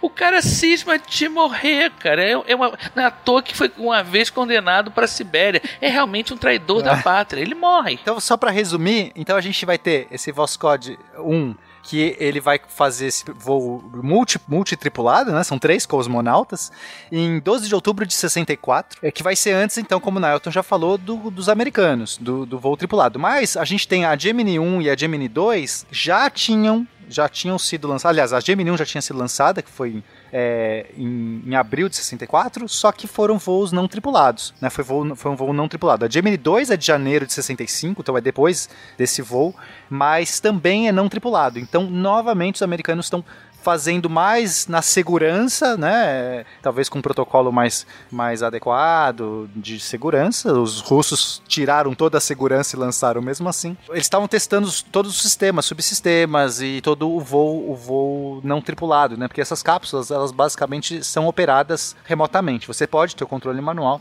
mas elas são todas operadas remotamente. Uhum. É, 65 era a Gemini 5, então já tinha dado bastante voo, já tinham conseguido fazer uma coisa que os, os soviéticos não tinham feito. Olha só, ultrapassar o recorde. Né? Sim, é, que são duas Voscodes, né? Ou Vascodes. É, é, a primeira, a um que é do multitripulado, e a dois é que vai ser essa do da caminhada espacial, do Leonov. Isso, eles foram no primeiro em 64 é primeiro múltiplo tripulado, depois a Voscode 65, que é o primeiro passeio. E que no projeto da Gemini também tem o um projeto, a ideia de fazer um passeio, mas ainda ele, eles já estavam, eles não tinham feito ainda. Só pra gente, a gente correr um pouco na. Eu, eu desculpe, eu acho que atrapalhei um pouco, eu avancei um pouco. É, talvez a gente não precise entrar em todas as, as Geminis. É que tem muita Gemini, muitas coisas. Mas eu acho importante a gente destacar que a Gemini foi a primeira vez que os, que os americanos realmente começam não só a alcançar os soviéticos, mas em alguns momentos até ultrapassá-los né? Por exemplo? P pelo recorde de, de tempo no espaço, por exemplo em 65. O que acontece assim, Fencas, é, da, o projeto Vascote só tem dois, só uhum, um e dois, uhum. e para.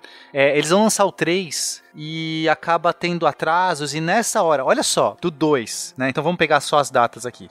O 2 ele acontece em março, em 18 de março de 65. Uhum. Então, a, eles queriam, eles iam lançar o 3 e o 4. Desse, desse ínterim, de 18 de março de 65 até o lançamento da 3, os americanos aceleram absurdamente e conseguem lançar é, a Gemini 3, a 4, a 5 e conseguem fazer um monte de coisas interessantes.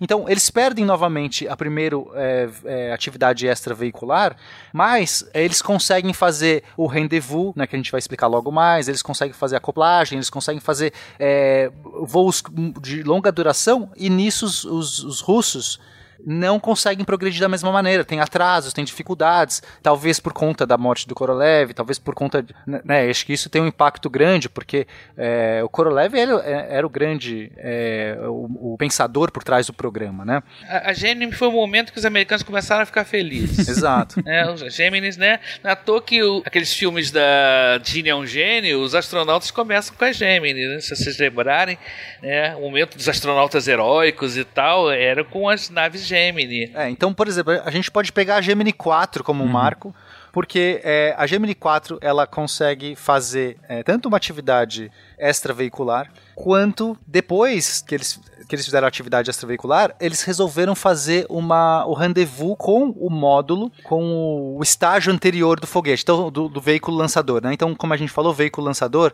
ele tem vários estágios. O último estágio ele se separa da cápsula, mas ele continua em órbita. O último estágio não cai na Terra, né? diferente dos primeiros estágios que vão caindo. Ou ele vai cair muito tempo depois, ele vai ficar em órbita. O que, que eles fizeram? Então, eles conseguiram fazer essa atividade extraveicular no caso deles despressurizando, né, do, do, método americano, que a ideia era despressurizar a cápsula.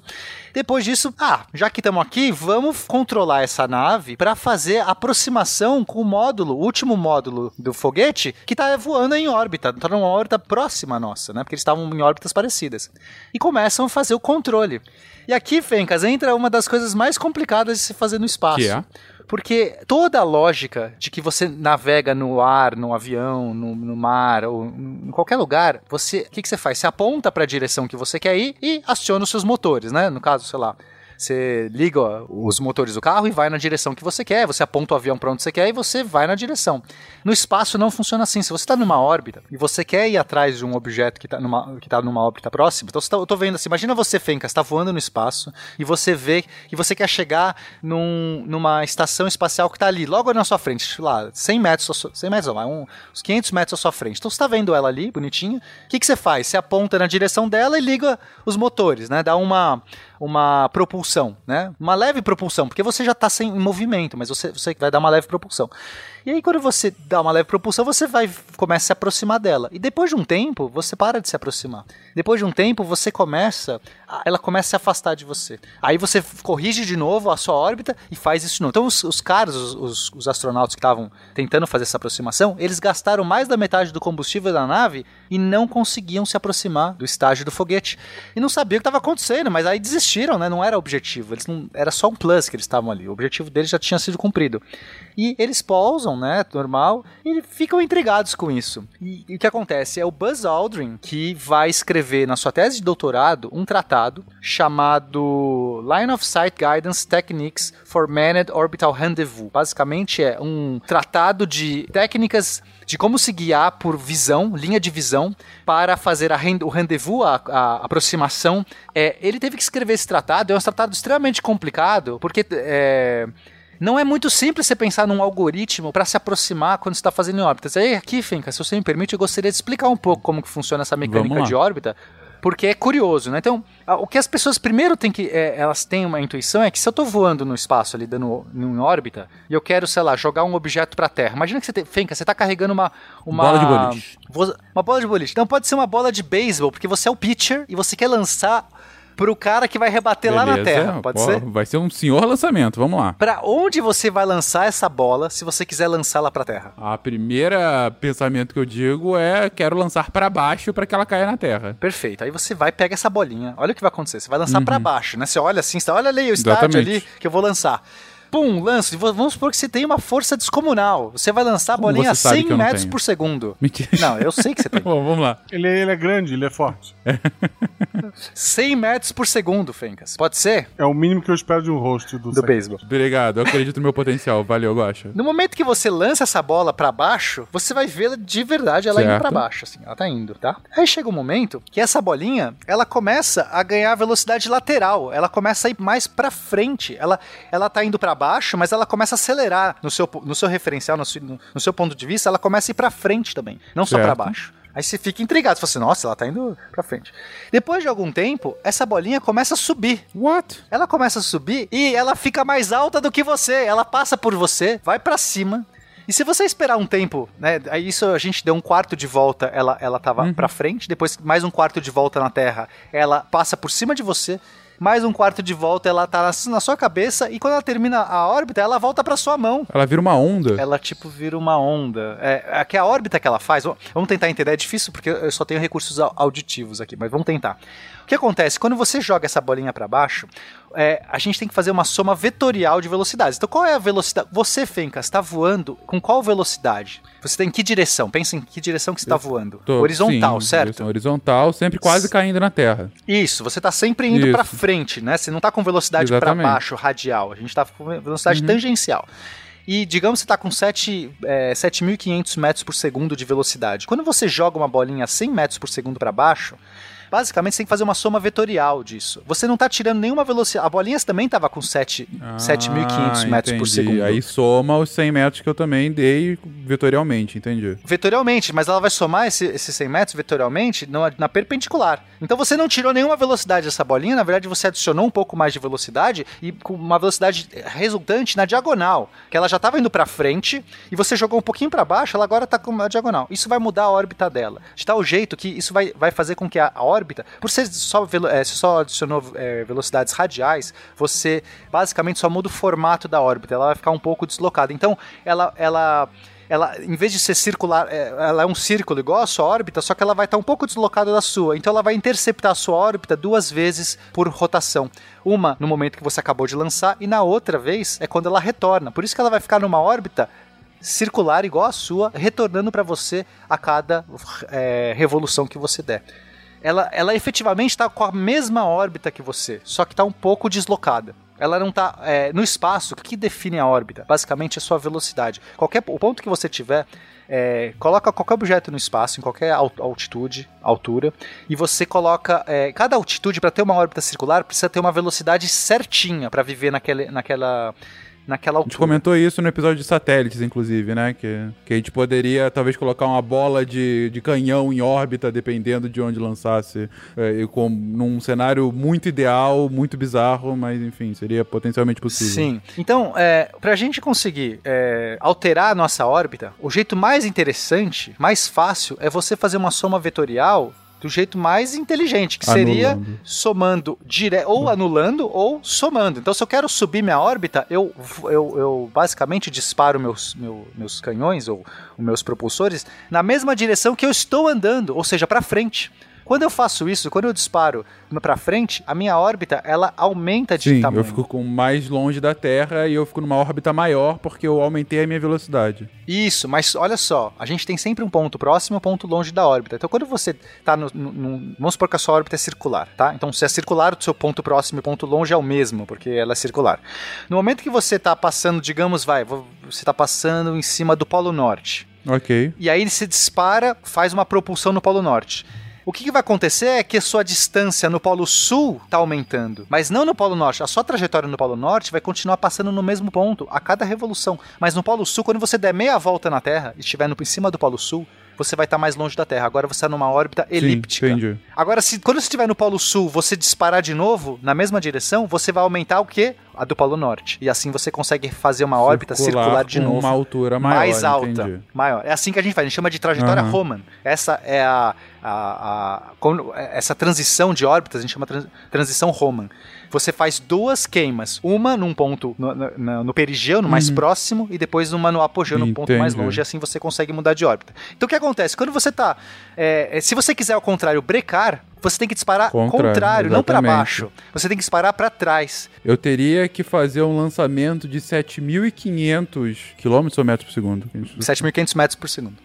7.500 metros por segundo na minha direção contrária da que eu tô indo. E, e aí Isso. anularia totalmente, ela cairia. Ah, ela cairia parada, parada retinha. Só. Agora, se você não conseguir lançar 7.500 metros por segundo, mas se você lançasse ela a, a 1.000 metros por segundo, a sua bola agora vai estar tá com um total de 6.500 metros por segundo, certo? Sim, ela vai estar tá numa órbita menor. Essa órbita já é o suficiente para que ela, quando ela atravessar a Terra no, da, em 180 graus, meia volta, ela já vai estar tá na atmosfera, porque 6.500 não é velocidade suficiente para dar órbita. Ou seja, ela vai fazer uma reentrada. É assim que você faz uma reentrada. Você dispara os, os foguetes no retrograde, no contrário. Entendi, entendi. Só que aí nesse caso ela faria, ela já estaria dentro da órbita, mas ela cairia bem lá na frente, né? Ela faria um. Metade da Terra. Ela cairia no 180 graus, do, do outro lado da Entendi. Terra ela cairia. Ela faria essa Entendi. reentrada. Aí queimaria, gastaria todo o resto dos 6.500. Então ela faria. Né, na atmosfera ela vai começar uhum. a ter uhum. atrito, vai queimar todos esses 7.500 até o momento que ela vai estar tá zerada e cai na Terra bonitinha. Então, pra gente conseguir é, é, mudar de órbita, o mais interessante, subir e descer, não é tirar para cima e para baixo, mas é para frente e pra trás. Isso já muda completamente toda nossa uhum. lógica, né? Agora, imagina você tentando agora, vamos voltar. Desculpa fazer esse preâmbulo longo, mas acho que é legal pro, pro ouvinte entender essa é, mecânica entender a dificuldade orbital. do negócio. Imagina que você... Né? Exato. Então você tá lá tentando chegar na estação espacial Fencas, a 500 metros de uhum. distância. Você dispara na direção da estação espacial. O que acontece? Você começa no primeiro momento a se aproximar, mas depois que você dá a volta na Terra, a sua órbita tá mais alta, porque você disparou na direção uhum. dela. A sua órbita mais alta faz com que você leve mais tempo para dar uma volta inteira. Ou seja, você começa a se afastar. Porque a estação espacial tá dando uma volta a cada, sei lá, uma hora, vou só números para facilitar, uma hora ela dá uma, uma volta inteira, agora você vai dar uma volta inteira a cada uma hora e dez minutos. Então depois de uma volta inteira, você está mais longe. E aí você tenta disparar de novo na direção e você fica mais longe ainda, e você não entende por quê. Você tá se afastando, se você tá atirando na direção dela. Ou seja, para fazer isso eu teria, na verdade, que, por exemplo, se eu tô vendo que ela tá mais acima de mim, eu teria que acelerar para a mesma direção onde eu tô E aí, para ir aumentando a minha órbita, a altura da minha órbita até encontrar a outra estação, a, a cápsula, enfim, o que eu quiser encontrar. Na verdade, né, o melhor jeito é você ficar na órbita ba mais baixa, você diminui a sua órbita, ou seja, eu atiro para trás, aí eu diminuo minha órbita. E aí, aí eu vou começar a, a, fazer revoluções mais rápidas. Então, em vez de uma hora, eu vou levar 50 minutos. E, e assim, eu vou começar a passar por baixo dela, porque como eu tô indo mais rápido, mas eu tô numa órbita mais baixa também, eu vou começar a acelerar. Então eu tô olhando ela, eu vou começar a, a ganhar velocidade. Só que ela vai começar a passar por cima Isso. da minha cabeça. E aí, no momento que ela estiver, por exemplo, próxima, assim, logo acima de mim, eu faço uma trajetória Roman, eu faço uma queima para que a minha órbita intercepte com a dela no momento que as duas estão Entendi. juntas. Ou seja, eu tenho que calcular o, o momento que, quando eu subir a minha órbita, eu tenho que estar mais à frente dela, porque na hora que eu subo eu começo a perder Entendi. velocidade, para interceptar Entendi. ela chegando. Esse é o jeito, um dos jeitos, tem, tem vários jeitos de você fazer o rendezvous, mas o jeito mais fácil é esse. Você baixa a sua órbita, você começa a chega, se aproximar, se aproximar, se aproximar, só que ela vai passar por cima de você. Aí você sobe a sua e órbita encontra. num jeito certo Entendi. e encontra. Ainda assim, temos um problema. Para facilitar, imagine que você tem várias órbitas, como se fossem cada várias vias de uma, de uma, tá. de uma grande estrada. Né? As, as órbitas Sim. mais baixas são de maior velocidade, uhum. as mais altas são de menor velocidade. Mas para você passar de uma órbita mais baixa para o mais alto, você tem que acelerar. É tipo Fórmula Indy, circuito oval. Isso. Isso. Então, você para você, vocês dois estão em dois na mesma órbita, um atrás do outro. Você quer alcançar a nave que está lá na frente. Então, se você passar para uma órbita mais alta, do ponto de vista angular, você vai se mover mais devagar. Agora, se você passa, quer, quer ultrapassar para alcançar, você, você passa para uma órbita mais baixa, você se move mais rápido e se aproxima mais dela. É, o, o, o, exemplo da Fórmula Indy eu acho que é bem interessante, que é bem isso, realmente. É, é uma forma simplificada, né, a gente poder entender. Não, mas é ótimo exemplo, Nelson. Acho que é, é muito bom. Imagine, é, imagine várias órbitas, como se fossem várias. Da Terra até para fora você tem várias, várias pistas, né? Né? Cada órbita é uma pista que tem uma velocidade determinada. Para mudar de uma órbita para outra, você muda a velocidade, é, se dá um, um, um, delta V, né? você, você aciona o motor, muda de pista. Para você alcançar ele, você tem que ir para uma pista mais baixa, que é mais rápida. A, a pista mais interna da, da Fórmula Indy. Não, tá, Exatamente. Tá, tá, bem claro, realmente, a Fórmula Indy consegue bem explicar isso.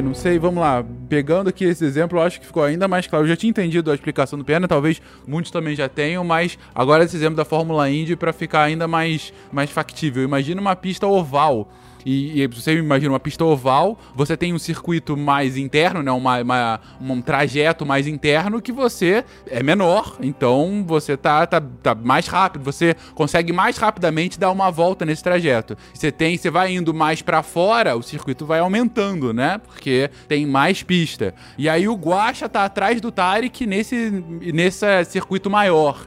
Uh, o Guacha tenta alcançar o Tarek, mas os dois estão mais ou menos na mesma velocidade. E o Tarek continua também circuito maior. Então o que, que o Guacha faz? Ele vai para o circuito interno, continua na mesma velocidade, mas está. É, é, enfim, é claro que não é isso que acontece lá em cima, mas isso aqui é só para simplificação. Mas ele está indo é, é, ele tá andando na mesma velocidade, mas um circuito menor, então ele tá, consegue passar o Tarek assim, indo pelo circuito menor, e quando ele consegue passar, ele consegue, ele passa por um, po um pouco de tempo, né? Ele vai um pouquinho ainda mais para frente, e aí quando ele volta pro circuito maior, ele tá na frente, ele pode inclusive bater no Tarek assim, caso ele queira. Os dois saem da pista e perdem a corrida e eles começam a brigar no meio da pista porque é o Tarek que eu gosto. Ou se você quiser tornar talvez mais simples, Pega uma pista olímpica de média distância, 400, 800 metros, aonde os corredores largam em posições diferentes. Parece que o cara lá de cima tá bem na frente. E o cara é aqui de baixo, na, na raia Isso, 7, exatamente. na raia 8, tá lá atrás.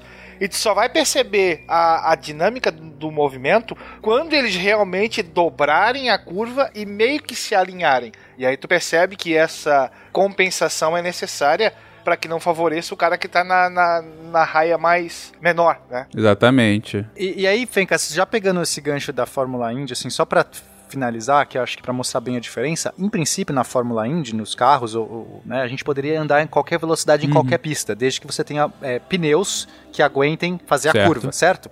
Mas no espaço não tem pneus e você não tem como fazer curva. Assim, você não tá, você não tem nada que fa faça você fazer a curva. Então, no momento, vamos pegar o, o caso do Tarek e do Guacha. Se o Guacha tá atrás do Tarek na mesma pista, né, na mesma é, anel, e ele simplesmente só tem a ideia genial de vou acelerar mais para me aproximar, ao fazer isso, a, a, o carro dele começa a, a naturalmente ir para as pistas mais de fora, porque o pneu que ele, ele não tem mais pneu para fazer uma curva mais fechada. Então, ao acelerar e ganhar velocidade, o carro dele começa a ir para as pistas mais de fora e ele fica se afastando do Tarek. Ele quer se aproximar, mas ele está num circuito de fora. Ele não tem como acelerar mais rápido no circuito do meio, digamos que o Tarek está no do meio, ele não tem como ficar numa velocidade mais alta do que aquela naquele circuito do meio. Então por isso que ele tem que ir para baixo e ele passa o Tarek e depois volta e aí ele encontra. Tá explicado. Tá Chupa, explicado. Então, e assim, Fencas, isso não é intuitivo. Esses caras que eram treinados e tudo mais erraram, e não só eles, mas os controladores. Todo mundo ficou meio em choque, assim, como é que funciona isso? Como assim? Você tem que. E aí o Buzz Aldrin eh, publica esse artigo, essa, essa tese, é muito legal, vocês podem baixar, gente. É, é, é bem divertido, leia o, o artigo. É, diz, deixa eu ver qual que é, é. Ele lançou, acho que em 60 aí. Deixa eu achar aqui. Uh, 63. Ou seja, bem nesse momento. A gente tá falando do momento que tá acontecendo e o cara vai lá e fala: Ó, oh, tá aqui minha tese de doutorado. Pau, é assim que a gente navega no espaço a partir de agora. Porque não é só a, a, a teoria. Ele inventou um método de você realmente fazer um algoritmo para chegar. E isso que eu falei, essa parte que eu falei de ir pra pista anterior, não é toda a história, Fencas. Isso nem é perto da história. Porque depois que você chega, vamos supor que você fez todo esse procedimento, foi pra pista de baixo, chegou, você não vai estar tá perfeitamente. A gente tá falando do espaço que tem quilômetros de separação. Você só tem que fazer isso para chegar no que a gente chama de visual. No momento que eu tiver um visual do meu target, e esse visual a gente tá falando de centenas de metros ou até quilômetros. Né? A gente consegue ver um quilômetro, você consegue ver uma superfície reflexiva, dá pra você ver. Então quando você estiver nessas distâncias, que que ainda é longe pra caceta, não dá para você ficar indo pra pista de dentro e pra pista de fora. Pista de. Tipo, é complicado, porque se é pra de dentro, você tá falando no espaço que é assim. Qualquer coisinha que você faça, um abalo que você tá aqui, só vai res ver resultados meia órbita depois, né? Porque são detalhes, um mínimo que você queimou um pouco mais aqui, você já tá desviando quilômetros em uma órbita. Então não dá para você fazer um ajuste fino. Ele inventou um algoritmo para que você olhasse visualmente e, e, conseguisse chegar perto. Então tem dois. É, hoje em dia esses algoritmos foram melhorados, mas a gente tem hoje dois tipos: V-bar e R-bar. É a barra V e a barra R. Então a barra V é a progressiva então, basicamente, como que você faz para chegar na barra V? Você põe a nave sempre na direção para frente, então eu estou sempre a, meu, meu alvo está sempre na, na para frente da minha nave, e aí eu faço um disparo na direção. Aí você fala assim, ok, mas isso é o errado, você vai para pista de fora. Só que quando, toda vez que você começar a sair da pista, você começa a fazer disparos na direção radial para baixo, corrigindo. Ou seja, você sempre vai manter a nave no seu visor marcadinho na frente. Então é como se eu estivesse forçando a minha nave a nunca ir para a órbita de cima. Eu tô indo para frente, ela começa para cima, não vai para cima. E eu forço. Eu começo a gastar combustível para direção radial para baixo. E assim eu consigo me aproximando é, esses últimos metros, né, essas centenas de metros finais, sem ter que ficar fazendo essa mudança de pista, que é muito difícil ficar fazendo mudança de pista. Então eu mantenho a minha pista e eu vou meio que aproximando. E a outra, na barra R, é o contrário. Eu tô por baixo, eu olho ele passando para cima da minha cabeça e aí eu disparo na direção radial para cima. Quando eu vou disparar na direção radial para cima, eu vou começar a ter uma órbita mais lenta. Mas em vez de eu deixar minha nave ficar mais lenta, eu disparo para corrigir na direção para frente eu nunca deixo a nave sair do meu radial para cima. Eu tô olhando ela para cima e eu, e eu tenho que deixar ela para cima o tempo todo. E vou corrigir minha nave, o que for, para manter ela para cima. Basicamente eu vou disparando para frente. E assim você chega nos metros finais e consegue fazer essa equiparação. E depois a docagem, né? O, o acoplamento. Que bizarro. Que, é, é, é, é muito eu legal. acho bizarro porque assim. É, a sua explicação deu, deu para entender a lógica e tal, mas eu fico imaginando os caras há mais de 50 anos atrás realmente, sabe, bolando os caras não, né? O Buzz Aldrin nesse caso, é, é bolando um algoritmo para o negócio conseguir funcionar de fato, a quantidade de cálculo necessário para e ajuste fino para que o negócio de fato funcione, cara. É, é, é, Exato. é, aí que tá. Aí eu refaço a minha fala de meia hora atrás em que eu falei, ah, não era uma fé muito grande em ciência, mas são por coisas como essas que os caras tinham realmente fé tão grande em ciência, né? É, um... é inclusive uma das naves chamava Faith Olha 7, só, então que tem muita coisa aí. a ver com fé tá também. Não, mas assim, é por conta de, de, enfim, de elucubrações como essa, né? De, putz, você tem um problema factual aqui com um negócio que a gente nunca viu, como não sabe muito bem como funciona, e a partir de, de uma hipótese, de deduções, de experimentações e tal, você chega um algoritmo e fala, é assim que vai funcionar, e vai funcionar de... Sempre que isso acontecer, esse algoritmo vai funcionar. É, é maravilhoso. Levar o discurso ao pé da letra, né? Não porque é fácil. Exatamente. É e assim, é, é porque é onde é que ficam os russos nessa história?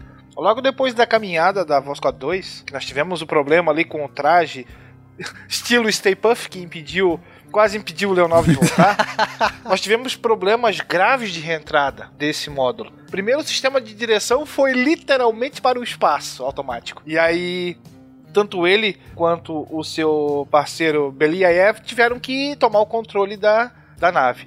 Durante a reentrada, ela não conseguiu se separar e eles tiveram que fazer isso no MUC e ficaram sujeitos a uma aceleração de 10G. Imagina a carcaça do cidadão, né? Mas são russos. vão, mas vão acabar é, aterrissando numa área bastante remota do, daquela projetada inicialmente, sujeitos a um, fio, a um frio de menos 30 graus Celsius, é, cercados por, lo, por lobos e ursos.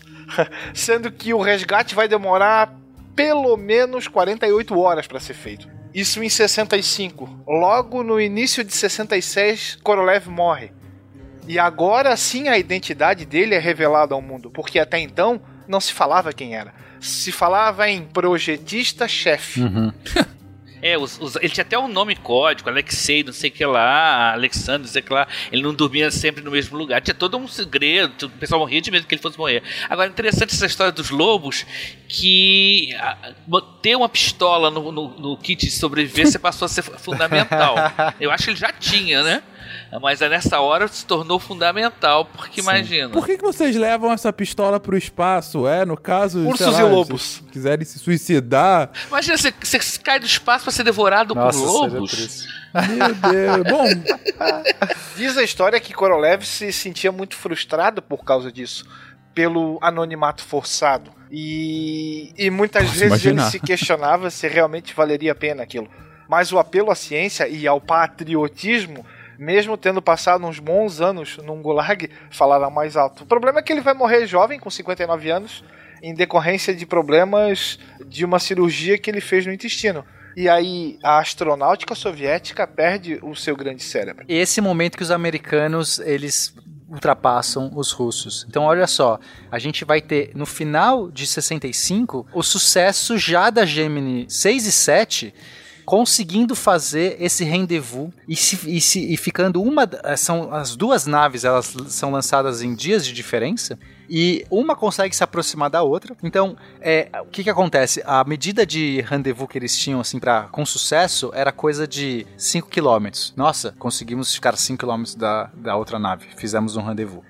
E aí esses caras conseguem chegar no limite, né? É, nesse momento, usando a técnica do Buzz Aldrin, usando todo esse aparato, eles conseguem ficar 30 centímetros uma da outra. Bem, 30 centímetros. Isso cara. é um marco. É, isso é, é, muito bizarro, né, cara? É muito bizarro.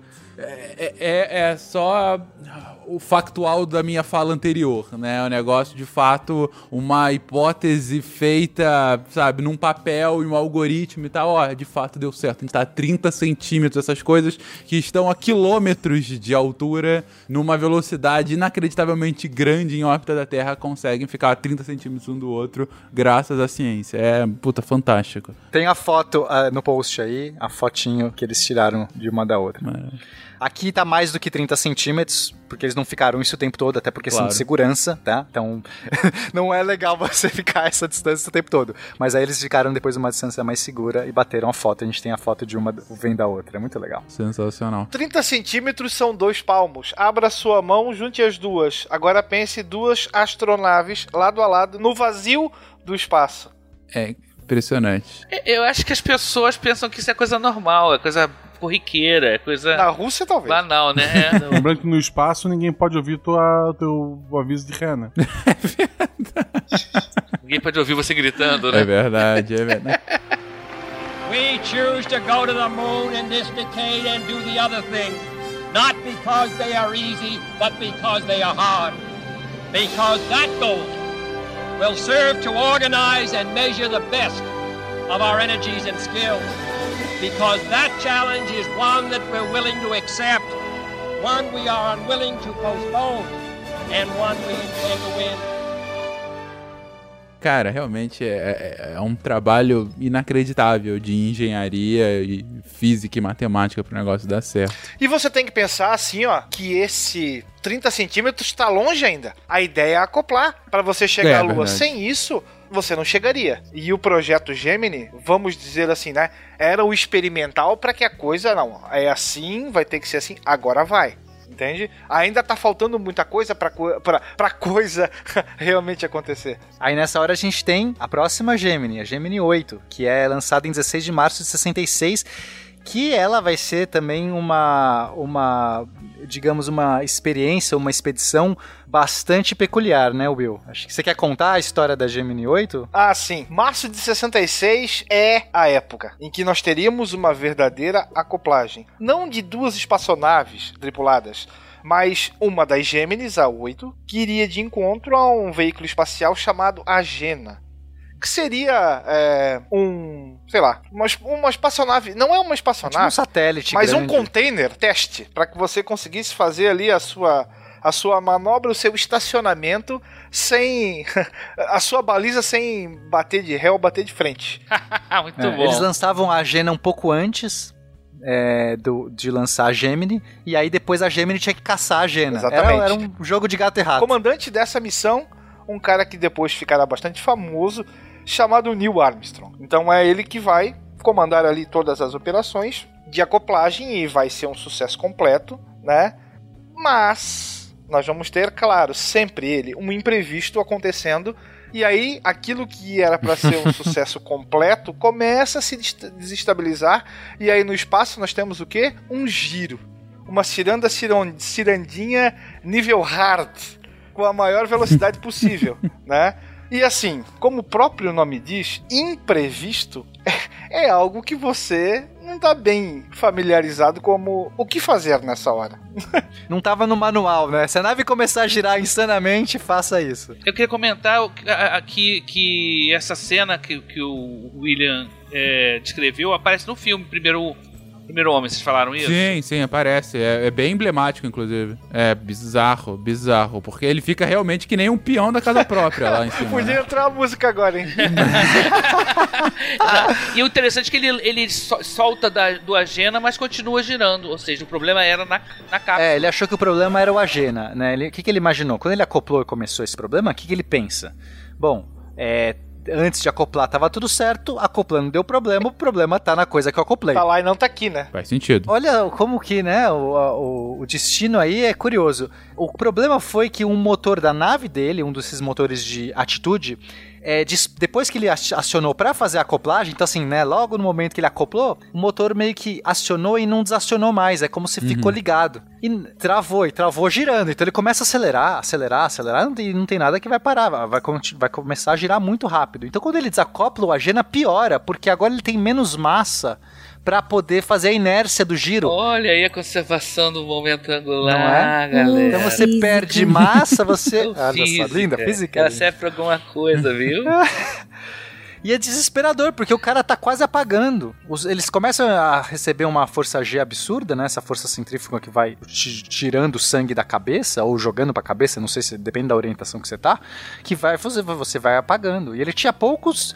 É, poucos segundos ali para conseguir corrigir, porque é, quem tá. É, se, se, ele não corrigisse ali, dificilmente, remotamente, alguém conseguiria fazer alguma coisa.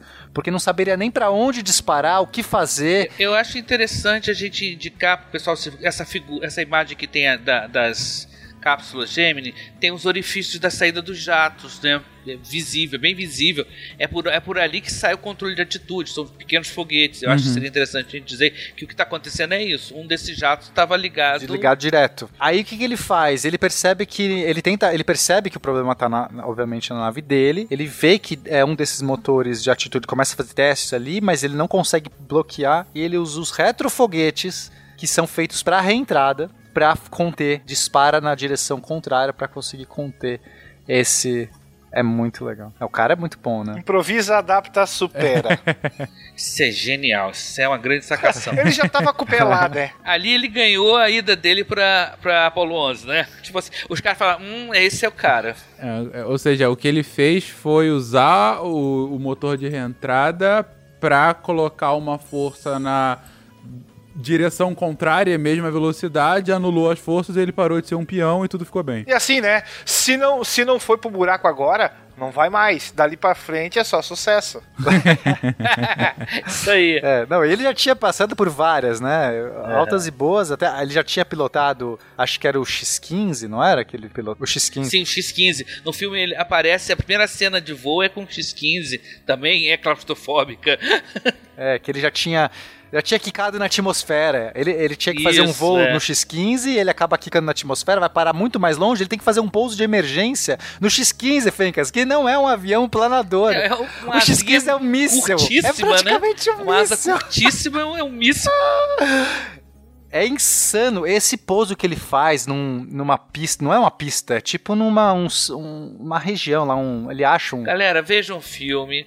Eu vi só uma vez, não aguento ver duas vezes, porque é muito estressante. Não, é claustrofóbico. É o primeiro homem é extremamente claustrofóbico, mas ao mesmo tempo é muito bonito, né? Você consegue. É muito bonito, é. conseguem passar uma emoção é, e assim, é claustrofóbico até porque não só as cenas. É porque é realista, é, né? E a construção do personagem também. Eu não sei se, se o Armstrong era assim mesmo, mas a construção feita no filme é de um cara muito fechado. Muito fechado. Então dá ainda é, assim é. um mais sentimento ainda de claustrofobia. A câmera fica praticamente devorando o é rosto das pessoas. Mas enfim, quase não deu, mas deu. Avançou, todo mundo feliz. Deu. Aí o que acontece? Ele pousa, né? Consegue. A, a missão tem que ser abortada antes, porque ele consumiu metade lá do, do retrofoguete, eles têm que rapidamente pousar, mas deu tudo certo. Saem vivos, a missão é um sucesso, a primeira acoplagem. As próximas missões vão melhorando tanto a acoplagem quanto a duração, tá? Então não vamos citar todas aqui, porque basicamente eles só vão conseguindo ficar mais tempo no espaço, é, vão aprimorando suas, seus métodos de fazer rendezvous, e eles conseguem, chega um momento, que eu não sei qual é das Gêmeas, que eles fazem um rendezvous numa órbita só, ou seja, saindo da, da Terra, do, do, do veículo lançador, menos menos de uma órbita na Terra eles já conseguem fazer o rendezvous. Quer dizer, eles estão muito bem, porque isso é necessário para quando eles estão voltando da superfície da Lua para encontrar com a, o orbitador, eles não podem ficar perdendo muito tempo ali. Né? Eles têm que conseguir fazer essa, chegar muito rápido. Então, é, a, o projeto Gemini ele realmente é um grande sucesso nesse, nesse, por esse momento, por, esse, por esses pontos, porque ele cumpre ali todas as missões, basicamente, batem vários recordes, é o momento que os americanos passam os russos. Os russos ficaram perdidos. A morte do Korolev, com o, o, o, o Vascode ficando é, de, demorando mais para sair. Aí eles olham e falam assim: gente, para o projeto Vascode, eles tinham vários é, planejamentos para isso. Um deles era colocar duas mulheres no espaço,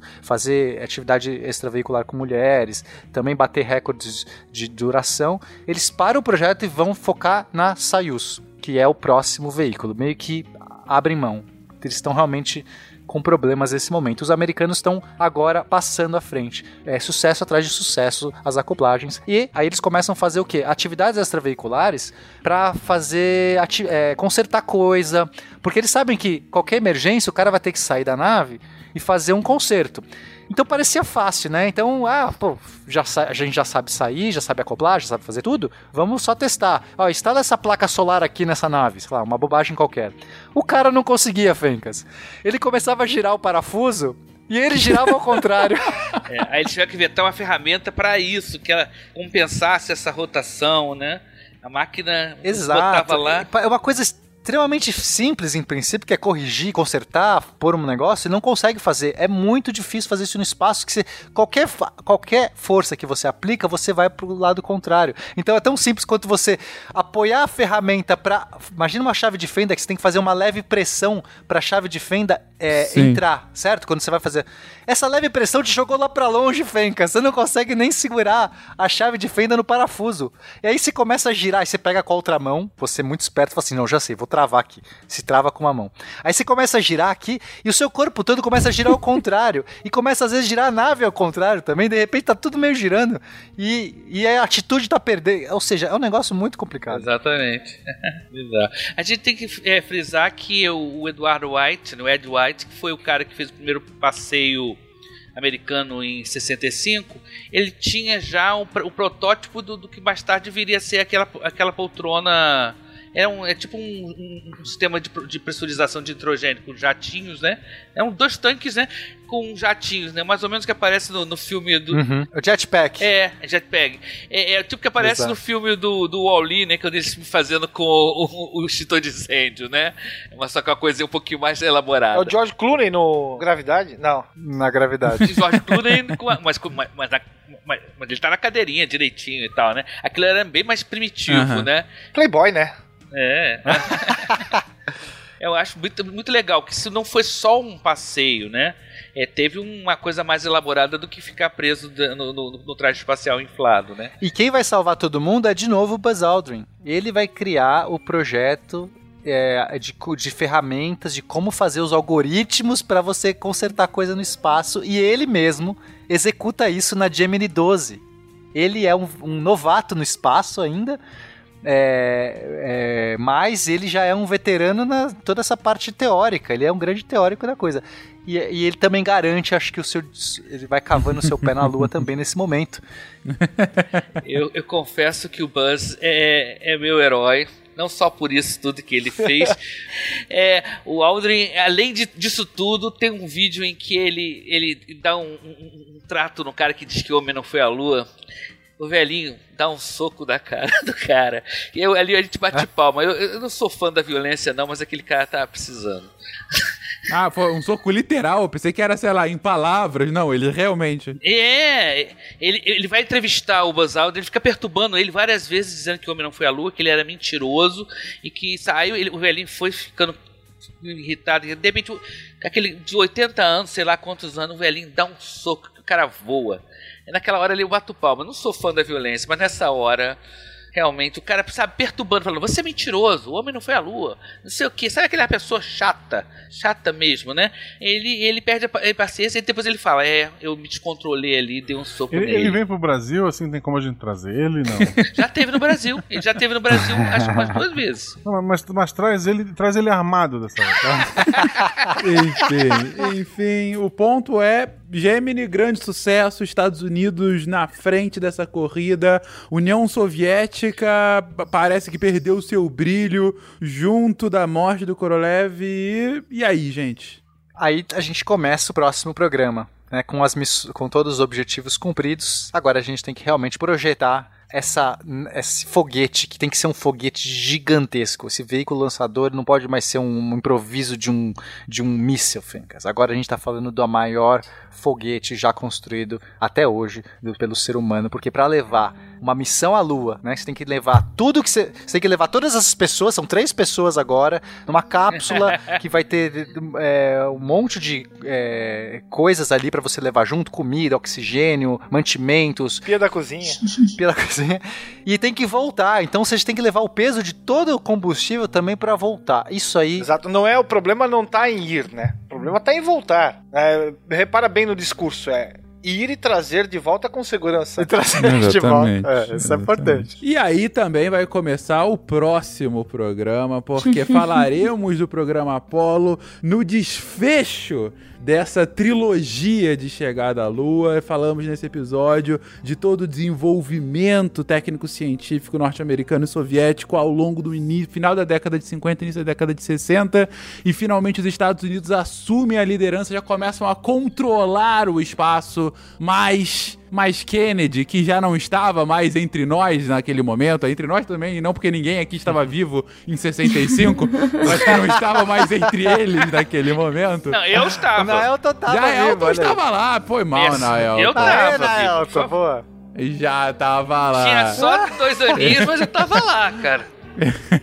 Mas, mas, enfim, mesmo não estando mais entre os vivos naquele momento, Kennedy falou que o destino final não era ir pro espaço, não era andar no espaço, não era consertar ferradura, é, consertar Não, deixa de ser. é, parafusos e começar a girar no espaço. O negócio é chegar à Lua e voltar dela. É esse o objetivo final, não porque é fácil, mas porque é difícil. E chegaremos à Lua no próximo episódio. Gente, esse podcast está sendo lançado exatamente na meia-noite. do Cabo Canaveral, do né? Cabo Canaveral para o mundo. exatamente à meia-noite 1 do dia 19 de julho de 2019.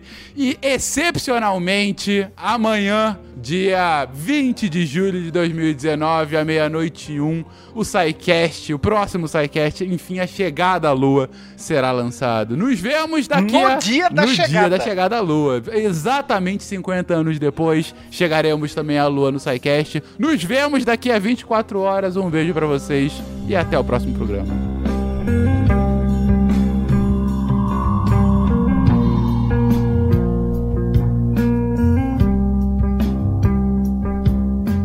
O, próximo episódio vai falar da, da- do Paulo até o final? Da, Da Apolo até a chegada. até o Ivan Drago ali.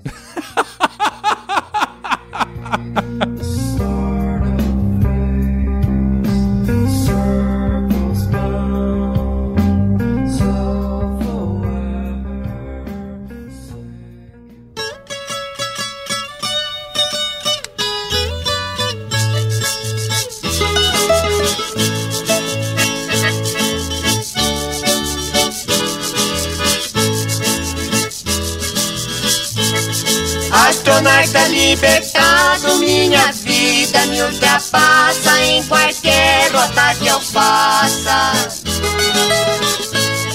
Dei um grito no escuro, sou parceiro do futuro na reluzente galáxia. Eu quase posso roubar a minha vida que grita. Emprenha e se reproduz na velocidade da luz. A cor do sol me compõe,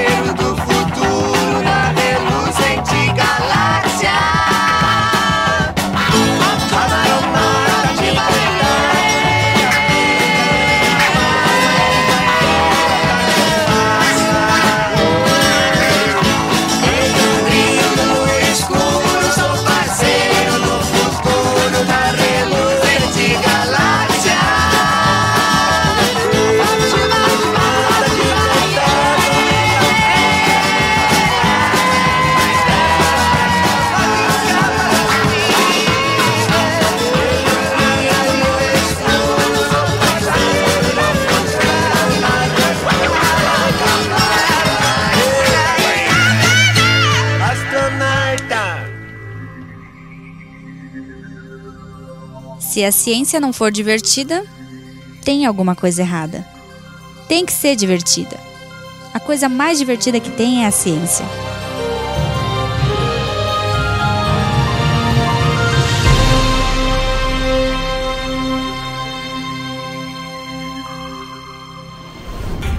Este programa foi editado por Talkcast. Edições e Produções de Podcast.